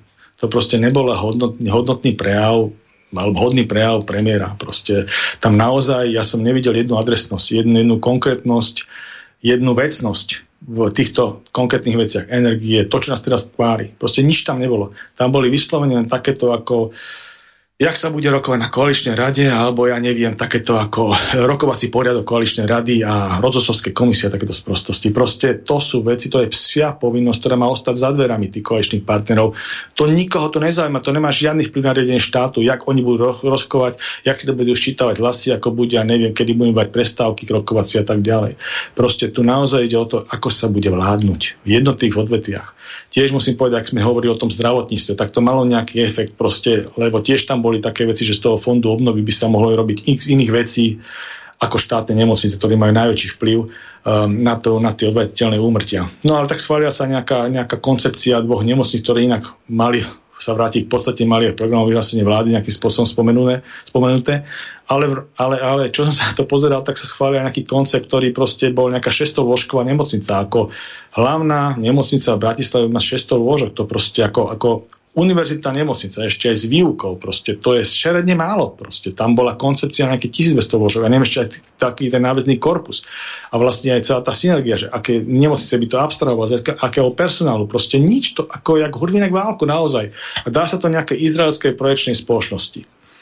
Za socializmu sme tu mali projekčné ústavy vlastné, obrovské boli jednotlivé, podľa tých jednotlivých odborností robené. Ja neviem, bol tu len Ligno projekt, Stavo projekt, e, vodnie diela, tie hydro všelijaké. Proste každá vec sa projektovala na Slovensku, čo tu stávalo, hej. Kam už tí ľudia? Do jednotých, nie sme schopní už ani naprojektovať nemocnicu za tých 30 rokov. Tak sme to degradovali odborne tento štát, že vlastne máme tu nejaké školy architektov a nejaké tie veci, stále sa škola noví ľudia. Kde sú? Kde sú uplatnení? Jakú zákazku dostanú? Musia ísť všetko ísť von? Projekty musia robiť Izraelci? Ja si neviem predstaviť, že by robilo, ja neviem, vo Viedni AHK, alebo ja Štajri v Rakúsku, proste izraelská, izraelská projekčná kancelária. To si neviem predstaviť, štátnu zákazku. Hej? Neviem si to predstaviť. U nás ako bez problémov. U nás bez problémov. Takže proste to je to, čo hovorím, že uh, to je spôsob, ak sa ten štát pozeráte. Teraz som videl takú tlačovku z mojej bývalej nemocnice. Zase tam bola nejaká, nejaká vec, kde minister a súčasný, minister Mikulec a súčasný riaditeľ nemocnice Sv. Michala, doktor Delej, sa tam nejakým spôsobom obhajovali o tom, že dali tam nejakú sbs do nemocnice, vysúťažili a má nejaké napojenie z minulosti na brata e, ministra Mikulca. No tak toto sa tam vyvinovali. Ale, ale problém toho celého je úplne niekde inde. My sme hovorili, ja som to hovoril teda v týchto niektorých reláciách, že keď máte, keď prichádzate do štátneho podniku, ako štátny manažer, tak proste musíte nejakým spôsobom s tým štátnym podnikom narábať, aký bol váš vlastný. Vy musíte príjmať takéto rozhodnutia. Hej?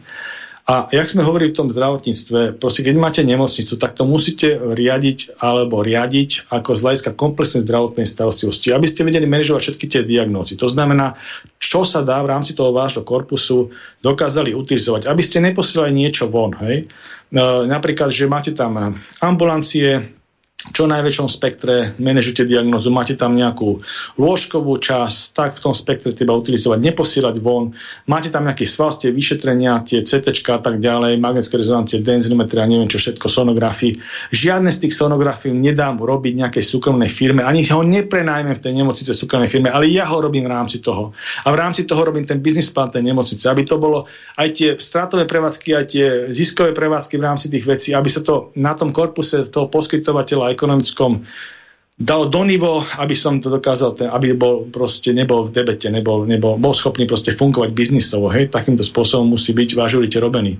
A takisto moja skúsenosť nemocníc je taká, žiadny outsourcing, proste žiadne služby sa nedávajú, žiadni vrátnici ako SBSK, Vždycky to bolo vlastnejšie, keď to boli vlastní zamestnanci. Takisto, keď sa upratovalo vlastné upratovačky, keď e, nejaká iná supportná lekáreň, verejná lekáreň, takisto nemocničná lekáreň, ústavná a ešte aj verejnú som správoval. Hej? Proste čo najviac toho, aby ten biznis tej nemocnice bol funkčný. A manažovať diagnoz, manažovať pacientov v rámci toho. To je motiv. To, čo urobil Daj pre riaditeľ súčasný, že, že vymenil vlastnú, vlastnú um, zamestnancov za nejakú SBS, je chybný krok manažerský z štátneho podniku, z nemocnice. Hej? Pretože špeciálne na tom ministerstve vnútra a bývalom a e, Svetý Michal je nástupnickou organizáciou aj ministerstva vnútra slúžili obyčajní policajti, ktorí boli vo výsluhách a chodili tam ako dôchodcovia robiť. Boli veľmi seriózni a tak ďalej. Tie finančné prostriedky, čo tam boli, boli akurát, žiadne problémy tam s tým neboli. Uh, vždycky to bolo, keď sme robili nejakú komparáciu, vždycky to bolo drahšie, keď sa to mali outsourcovať nejakej firme a druhá vec ani tá zodpovednosť tých, tých eh, pracovníkov tam už nebola taká. Proste toto je celý úlet. Keď chce robiť seriózne riadiť svetom Michala, tak určite neaxorsovať SBS-kou eh, strážnu službu. To sú proste hlúposti. To není banka, že musíte mať nejaké špeciálne požiadavky na tých ľudí. To je obyčajná nemocnica. Čiže tam je na prvom mieste serióznosť. A tí starí policajti, ktorí mali istúžené 25 rokov, tí boli seriózni. Pretože boli zvyknutí proste nejako nežive fungovať v tom, tej svojej praxi. Takže toto sú tie veci, ktoré sú dôležité, hej, a niečo tam ako bola tam, aj keď rozumiem tomu, ako poetsky dobre znie, že tam sú nejaké väzby na tú firmu a tak ďalej, ale toto je proste dôležité toto rozhodnutie, že nie SBS do nemocnice, ale proste vlastní zamestnanci, nie upratovacia služba, lebo to sú veľmi špecifické veci, upratovať nemocnicu. Tam máte veľmi dôležité tie hygienické filtre, čo sa musí dodržiavať na akej operačke, akým spôsobom. To není úrad, že tam príde s nejakým podfišom a s nejakým, nejakým nejakou handrou a nejakým saponátom e, najlacnejším a je to vybavené. Tam sú špeciálne proste tie hygienické rastre, ktoré sa musia dodržiavať na každom pracovisku, iné a tak ďalej. A to neurobíte takú kontrolu e, inak ako so svojím vlastným zamestnancom a vlastnej vlastnej pôsobnosti. Takže to potom hovorí aj o tej kvalite toho zdravotského zariadenia, aj takéto veci. Takže toto je tá výtka, čo ja mám voči tomuto, že proste špeciálne napríklad. Tej. A to sú také drobnosti, z ktorých sa vyskladáva ten štát. A tam vidím tú odbornosť, vidím tam ten nejaký úmysel, hej, dobrý alebo zlý, hej akým spôsobom sa nakladá s tým štátnym. A takéto, takéto veci sú aj v tých iných štátnych e, podielových veciach, alebo tých, tej energetike a tak ďalej. A to sú tie veci, ktoré súvisia s tými korupciami, ktoré tu ťaháme 30 rokov. To znamená, že každý o ne rozpráva, každý má plné ústa korupcie, ale ako náhle sa tak... Máme volajúceho poslucháča. Nech sa páči, ste vo vysielaní. Môžete hovoriť. Dobrý večer, Martin pri telefóne. Áno, počúvam vás. A Dobre. E, počúvam vašu debatu a ako sme sa to bavili hlavne o tej inflácii, ako ste sa bavili o tých vysokých cenách energie.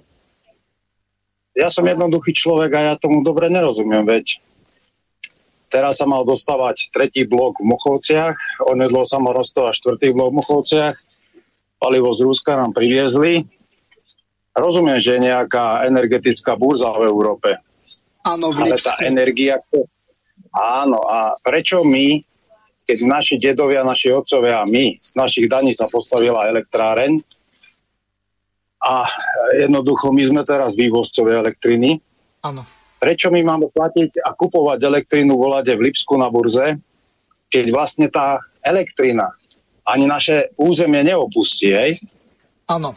Veď to vlastne, veď tam vlastne ide iba o fakturáciu, respektíve by som povedal týmto aktom a touto Lipskou burzou, ako keby Nemecko eliminovalo konkurenčné výhody vlastných energií ostatných krajín, pretože oni si pozatvárali tieto atomové elektrárne tak by som sa chcel spýtať, ako je to možné, že my ne, nepredávame iba prebytky, ale my vlastne snehávame Veď v Nemecku na tej burze nám určujú, koľko budú platiť domácnosti a tá elektrina je stará na Slovensku. Veď to je totálna blbosť. To je jedna vec. A čo sa týka plynu, veď e, dlhodobý kontrakt na plyn máme s Ruskom, sa mi zdá, až do roku 28. Áno. Prečo máme drahý plyn? Prečo máme drahý plyn? Ja, ja jednoducho nechápem tieto základné veci. Ďakujem pekne. Do počutia. Do počutia. Takže, Pálko, môžete odpovedať a no, po prípade áno. môžem aj ja. Môžete najprv vy, lebo treba, treba povedať inú vec, že teda ja určite nie som odborník na energetiku. No, ja iba... Takže no, môžete povedať ty a potom takto, poviem. Keď sme vstúpili do Európskej únie, tak sme sa dostali na perifériu to znamená, sme neokolónia a tým pádom to znamená toľko, že Nemci nám určujú pravidla. Keď oni povedia, že bude sa liberalizovať trh s energiami a tí priekupníci, ktorí teraz krachovali minulý rok, tak budú to predávať so ziskom, tak to je v podstate tzv. liberálny voľný trh s energiami a voľná tvorba cien. Keď niečo takéto chceli urobiť so skvapalneným plynom do automobilom, automobilov LPG v Kazachstane, tak ľudia sa proti tej Nazarbajevovej rodine, ktorý predtým bol prezidentom, zbúrili, vyšli do ulic a terajší prezident to musel zrušiť. Bohužiaľ, ľudia na Slovensku si nehája svoje záujmy a tým pádom je asi povedané všetko. Keby vyšli do ulic, tak by to mohlo smerovať aj k tomu, že by mohli začať zber za ukončenie členstva v Európskej únii. Takže e, takýmto spôsobom by sa to dalo riešiť, lebo e, to Ficové referendum e, s pravdepodobnosťou blížiacou sa k istote, tak e, bude ústavným súdom zamietnuté. Čiže z tohoto hľadiska je to naprosto jasná vec. Ľudia musia si hájiť svoje záujmy. Ja by som odpovedal pánovi posluchačovi asi tak, že toto sú presne, my tiež kladieme tie isté otázky v tejto reácii. Ja teda nemám to vzdelanie, aby som naozaj to zdravotníctva vedel exaktne povedať, ale tieto otázky, na ktoré sa vypýtali, na ktoré sa my pýtame v tejto relácii, tak vlastne by mali byť formou verejného disku, diskurzu prezentované minimálne v tých verejnoprávnych e, médiách a mali by tam o tom diskutovať kompetentní z rôznych oblastí. Vrátane aj ministrov, alebo tých odborných pracovníkov, alebo zástupcov energetických firiem, kde má podiel štát a ktoré majú na to vplyv a tak ďalej. Tam by sa mali tieto veci pretraktovať, lebo tento verejný diskurs tu neprebieha neprebieha. My nie sme informovaní, potom nie sú ani jasné. A tam by mali byť interaktívne otázky. Takisto, keď už nie sa boja nejakého priamého styku, že niekam sa dá telefonovať ako sem, pretože to som si všimol, že toho sa oni boja, tak aspoň vo forme mailových otázok by to tam mali dať. A mali by možnosť sa ľudia pýtať a potom tí moderátori by, boli, by mohli konfrontovať tých dotyčných, tých odborných diskusiách. Lebo naozaj toto sú vážne veci. E, jednoznačne, čo sa týka energie, tak e, to jadro je pre Slovenskú republiku absolútne nosné.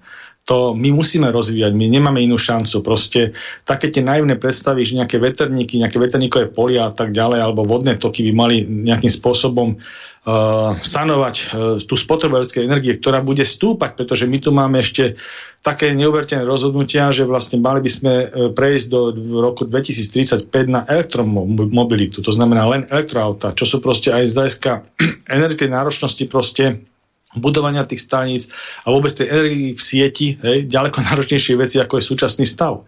Takže a potom samozrejme sú ceny tých elektroaut a neviem aj tej celkové vstupov, e, dobíjačiek, dobíjačkových staní a tak ďalej. To je celá filozofia okolo toho, takže to tiež treba nejakým spôsobom diskutovať a odpovede dávať a rozmýšľať nad tým, že proste a, kde, a čo Slovenská republika ako nejakým spôsobom by sa mal rozvíjať aj z hľadiska tej konektivity. Veď tie dnešné problémy, čo máme, ohľadom aj týchto pnutí, ktoré nevieme o nejakým spôsobom ovplyvniť, ale sme ich súčasťou, že vlastne keby sa nejak, nedaj Bože, rozhodlo na nejakej strane, že sa to úplne musí prerušiť, dajme tomu na tej ruskej, tie uhlovodíky, ropa, plyn, tak proste my nemáme šancu e, nahradiť nemáme konektivitu a nemáme šancu to odkiaľ nahradiť proste. Hej.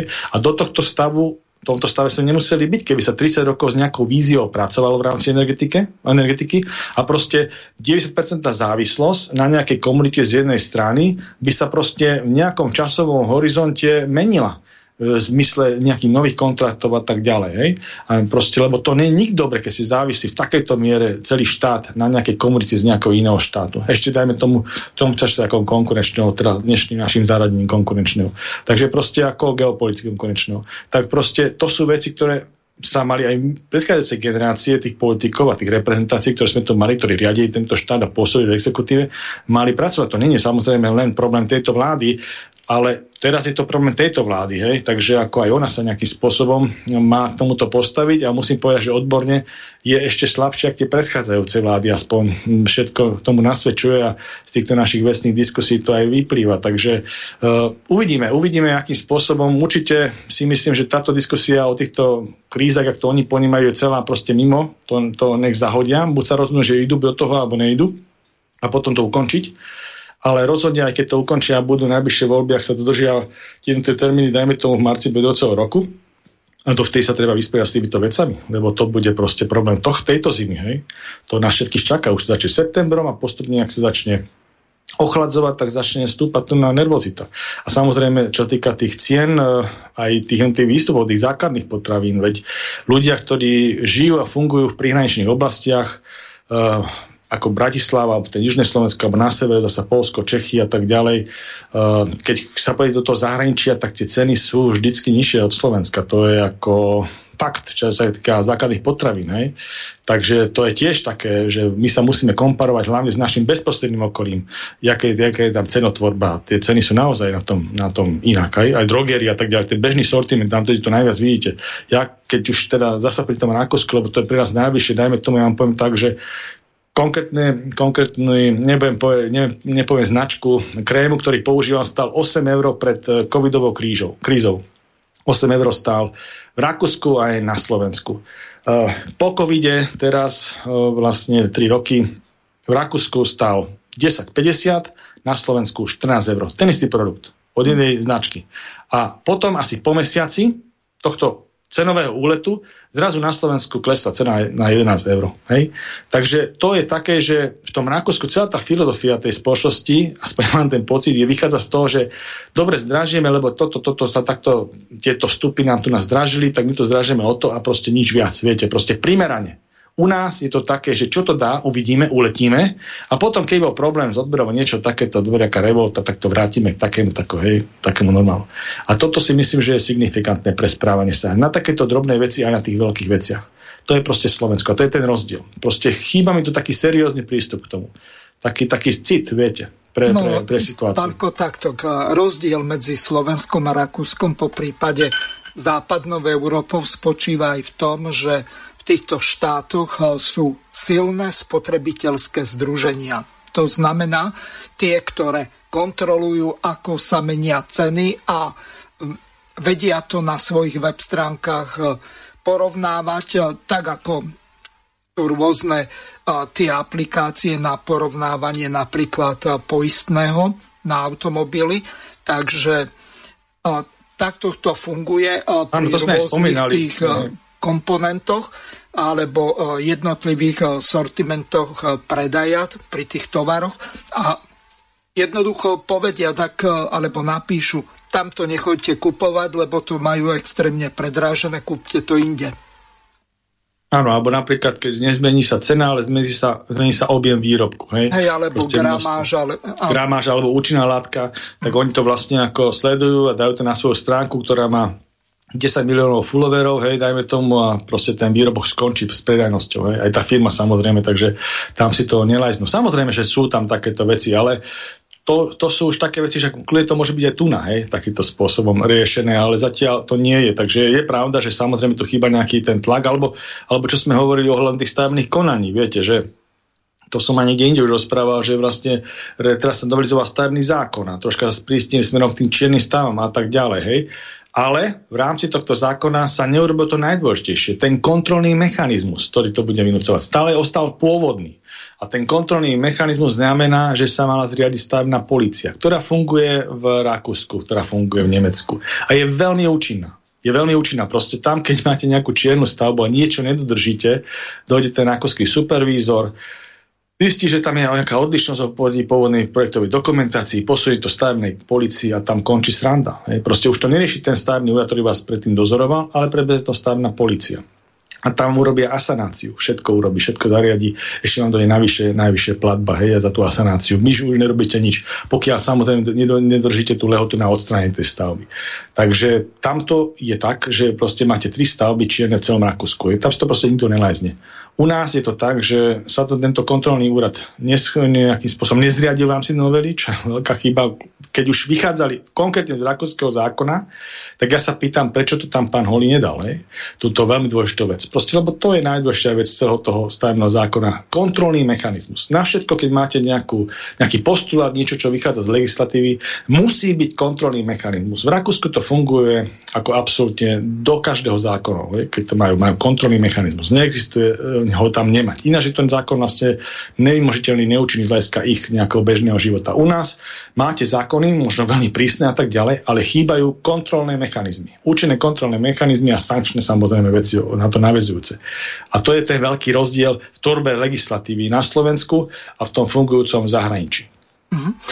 Mám tu ešte jednu aktuálnu uh, takú ukážku. Uh, Milan Uhry tesne pred začiatkom relácie tak hovoril, to mi padla sánka, lebo aj záujmy slovenských hokejistov v Ruskej federácii v KHL, povedal toto.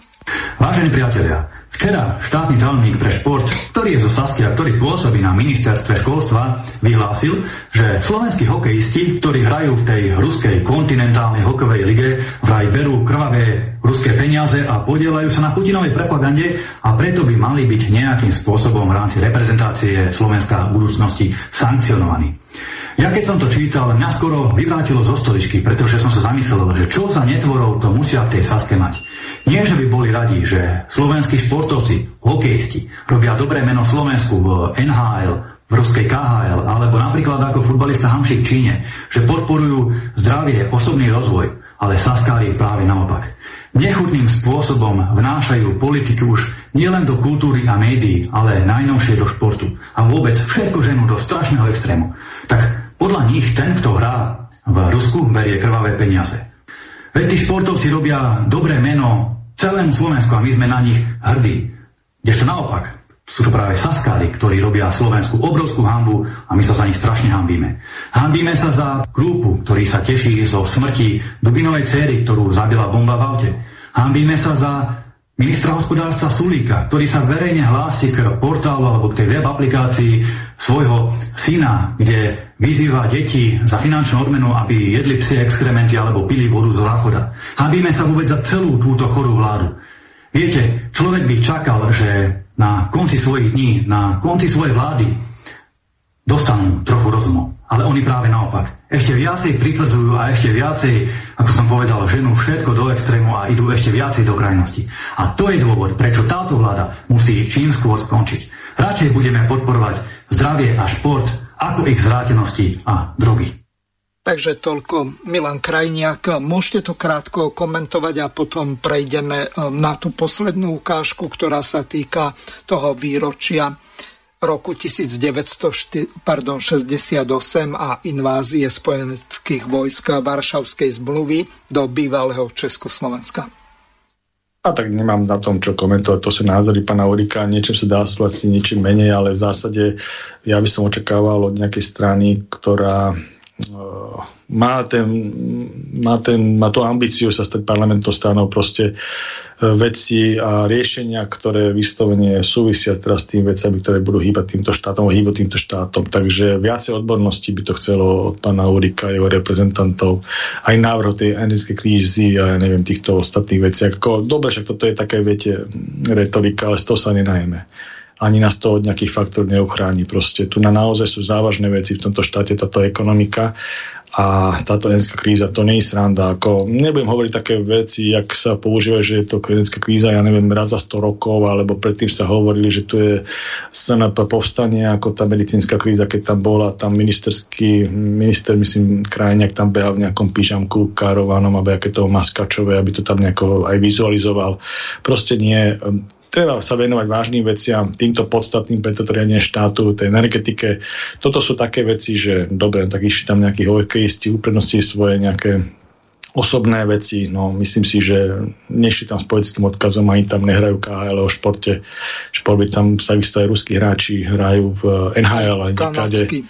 Aj kanadský, takže proste neťahajme politiku tam, kde to nepatrí, tie vyjadrenia sú nemiestne si myslím, ale ale venujeme sa tým vážnym veciam. Politická strana by sa mala venovať takýmto vážnym veciam naozaj zásadným a, a tú svoju by som povedal, opodstatnenosť e, by mala deklarovať tými postojmi a návrhmi riešenia v týchto zásadných veciach. A či má teda na to, aby ten štát, keď má tú ambíciu, keď ho prevezme, aby ho schopný riadiť, pretože vidíme aj toho Igora Matoviča, ktorý tú ambíciu mal a získal, ten volebný, volebný sa získal, tak proste za tie dva roky vlastne preukázal, že nie je schopný riadiť ten štát, alebo nie je schopný plniť tú, tú, tú nosnú časť riadenia štátu, pretože jednoznačne získal najviac tých mandátov, to má pravdu, lenže to je ako jedna vec a druhá vec je, že nemá tých odborníkov. Je to strana, ktorá no. nebola schopná tie jednotlivé odvetia nikam potiahnuť. Palko, máme poslucháčku. Nech sa páči, ste vo vysielanie. Ďakujem, pozdravujem z Michaloviec. Eva, posluchačka pri telefóne. E, chcem um, pozdraviť aj vášho hostia, počúvajúcich a zároveň um, prečítať v podstate pozvánku, ak dovolíte, lebo toto sú politické rozhovory a um, je to pozvánka na stretnutie, keďže teraz je, vidíme, august plný politického diania, horúci, horúci august, um, taký bol aj pred tými 68 kde naši rodičia stali v uliciach a, a postavili sa, mali postoj, um, nechceli tu okupačné vojska, vôbec sme na to ne, nezanevereli a po 23 rokoch, troch rokoch uh, a teraz dnes vidíme, čo sa deje, uh, čo sa nám nepáči s istotou. No chcem upriamiť pozornosť, keď dovolíte poslucháčov, na pozvanie na stretnutie vlastencov pri domácom symbole suverenizmu, bude to 27. augusta, to znamená v sobotu o 11. hodine, eh, vo Veľkých Vozokanoch. Je to pamätník bitky pri Veľkých Vozokanoch, to je okres Zlaté Moravce. A eh, deje sa to pod záštitou pána Jozefa Prokeša, bývalého podpredsedu Slovenskej národnej rady a Národnej rady Slovenskej republiky Mala som tu čest byť vtedy tiež poslankyňová príjmať ústavu, čo bude 1. septembra o 30 rokov, 30. výročie. Pán Prokeš je zároveň podpredseda vlády bývalý a tiež e, bývalý v tom čase predseda Slovenskej národnej strany. V spolupráci s Petrom Švecom mladším, mladším samozrejme je predsedom istého občanského združenia, poviem skratku VIPŠ. Uh, ide o Ide o stretnutie tých, ktorí, ešte raz opakujem, 27. augusta o 11. veľké vozokany, vlastencov, ktorí pri domácom symbole suverenizmu sú pozvaní, všetci, ktorí odmietajú vnúcovanie cudzích hodnôt, všetky, ktorí sú hrdí na víťazstvo slovensko-uhorských domobrancov nad obrovskou presilou tureckej armády. Všetkých, kto chcú demonstrovať odpor proti cudzím výpalníkom, všetkých pozývame, kto chce ukázať odhodlanie brániť suverenitu, domovinu, náš spôsob života. Uh, veľké vozokany sú dedina smer malé vozokany. Uh, čo sa týka organizačných pokynov, tak uh, prosíme, aby bolo zabranené nejakým provokatérom zneužiť udalosť, takže žiadne plagáty, symboly, košele, nejaké odznaky, ani uniformy, ani maskáče. Uniformy a maskače takto sú vítané, aby bolo presne a cieľom organizátorov je pokojná účasť a prezentácia vlastencov, vyznávačov tradičných hodnot, suverenistov, pre ktorých je Slovensko, opakujem Slovensko, na prvom mieste. Ďakujem veľmi pekne poslucháčke. Teraz prehrám tú druhú ukážku. Vážení posluchači, vysíláme zvláštní provolání předsednictva ústředního výboru komunistické strany Československa. Všemu lidu Československé socialistické republiky. Včera dne 20. srpna 1968 kolem 23. hodiny překročila vojska Sovětského svazu, Polské lidové republiky, Německé demokratické republiky, Maďarské lidové republiky a Bulharské lidové republiky státní hranice Československé socialistické republiky. Stalo se tak bez vědomí prezidenta republiky, předsedy Národního shromáždění, předsedy vlády i prvního tajemníka ústředního výboru komunistické strany Československa a těchto orgánů. V těchto hodinách zasedalo předsednictvo ústředního výboru komunistické strany Československa a zabývalo se přípravou 14. sjezdu strany. Předsednictvo ústředního výboru komunistické strany Československa vyzývá všechny občany naší republiky, aby zachovali klid a nekladli postupujícím vojskům odpor. Proto ani naše armáda, bezpečnost a lidové milice nedostali rozkaz k obraně země. Předsednictvo ústředního výboru komunistické strany Československa považuje tento akt za odporující nejenom zásadám vztahu mezi socialistickými státy, ale za popření základních norem mezinárodního práva. Všichni vedoucí funkcionáři státu, komunistické strany Československa i Národní fronty zůstávají ve svých funkcích, do nichž byli jako představitelé lidu a členů svých orgánů zvoleni podle zákonů a jiných norem platných v Československé socialistické republice. Ústavními činiteli je okamžitě svoláváno zasedání Národního shromáždění a vlády republiky a předsednictvo ústředního výboru komunistické strany Československa svolává plénum ústředního výboru komunistické strany k projednání vzniklé situace. Podepsáno předsednictvo ústředního výboru komunistické strany Takže e, máme tu volajúceho poslucháča. Pán poslucháč, e, položte otázku, lebo máme už len nejakých 6 minút do konca relácie. Nech sa páči, zobral som vás hneď. Áno, dobre. E, zdravím vás všetkých. Ja by som chcel niekoľko, niekoľko vecí hľadať upresniť tej, tej ceny energie elektrickej. Totiž to takto, že, že my sme mierne deficitní. My, nesme, my nepredávame nejaké veľké E, množstvo energie. My nejakých pár percent e, dovážame a tých pár percent, sa zrejme kupujú tam na tej burze, tak tých pár percent je relatívne drahý, takže v tom mixe sa to potom ako zohľadní. No ale treba, treba si uvedomiť, že Slovenské elektrárne, teda ten podnik, je vlastnený tretinou štátu a dvoma tretinami je tam súkromný majiteľ. Je to ten energetický prúmyslový holding, plus NL. Áno, a tieto dve firmy si dokonca dali, e, sa spojili do jednej samostatnej firmy, aby vždy prehlasovali Slovenskú republiku. No to znamená, že, že my máme v tejto, v tejto kombinácii relatívne ako Slovenská republika e, menšinové, e, menšinové zastúpenie. A ako predávajú títo dvaja, ako, či to predávajú cez burzu alebo nejako ináč, to je ich vec. Je to, sú to súkromné firmy, No a tam v podstate už nemôžeme nič proste ako podniknúť. No, tento stav samozrejme, za tento stav sa môžu poďakovať Slováci nejakým debilom, ktorí to proste takto spravili v minulosti, zase privatizovali slovenské energetické podniky. No a ešte tá cena energie, tá sa odvíja nielen od ceny silovej elektriky, elektriky, elektriky, ktorá sa vyrába našich, e, v našich elektrárnach, ale ešte od distribúcie. No a tam samozrejme distribúciu má zase, e, zase je tam zahraničná firma, ktorá si samozrejme, že nejaké tie zisky vytucne, no a nám potom zostáva pravdepodobne velice málo. Takže preto tie ceny energií, aby sa, keby bolo treba proste zisťovať, ako to je, tak e, väčšinou to zrejme je tak, že nás zahraniční, zahraničné firmy proste nejakým spôsobom oškobu No a ešte, keď sa dobuduje tretí blok, tak budeme, mier, tak budeme zase e, prebytkoví, čo sa týka elektrickej energie, ale zase tam sa zruší asi 8-9%, ktoré sa vyrábajú z uhlia, to je už naplánované, no a ten zbytok sa zrejme bude predávať. No ako? Mm-hmm. To, to zrejme určí e, dozorná rada, ktorá bude vždy zasadať a e, či to bude cez Lipskú burzu alebo nejako ináč, to my zase neovplyvníme. Takže tak, asi takéto pozícii sme. No, budem rýchlo končiť teda, keď už je pár minút a idem počúvať. Ďakujem veľmi pekne poslucháčovi. Pálko, posledné 3 minútky.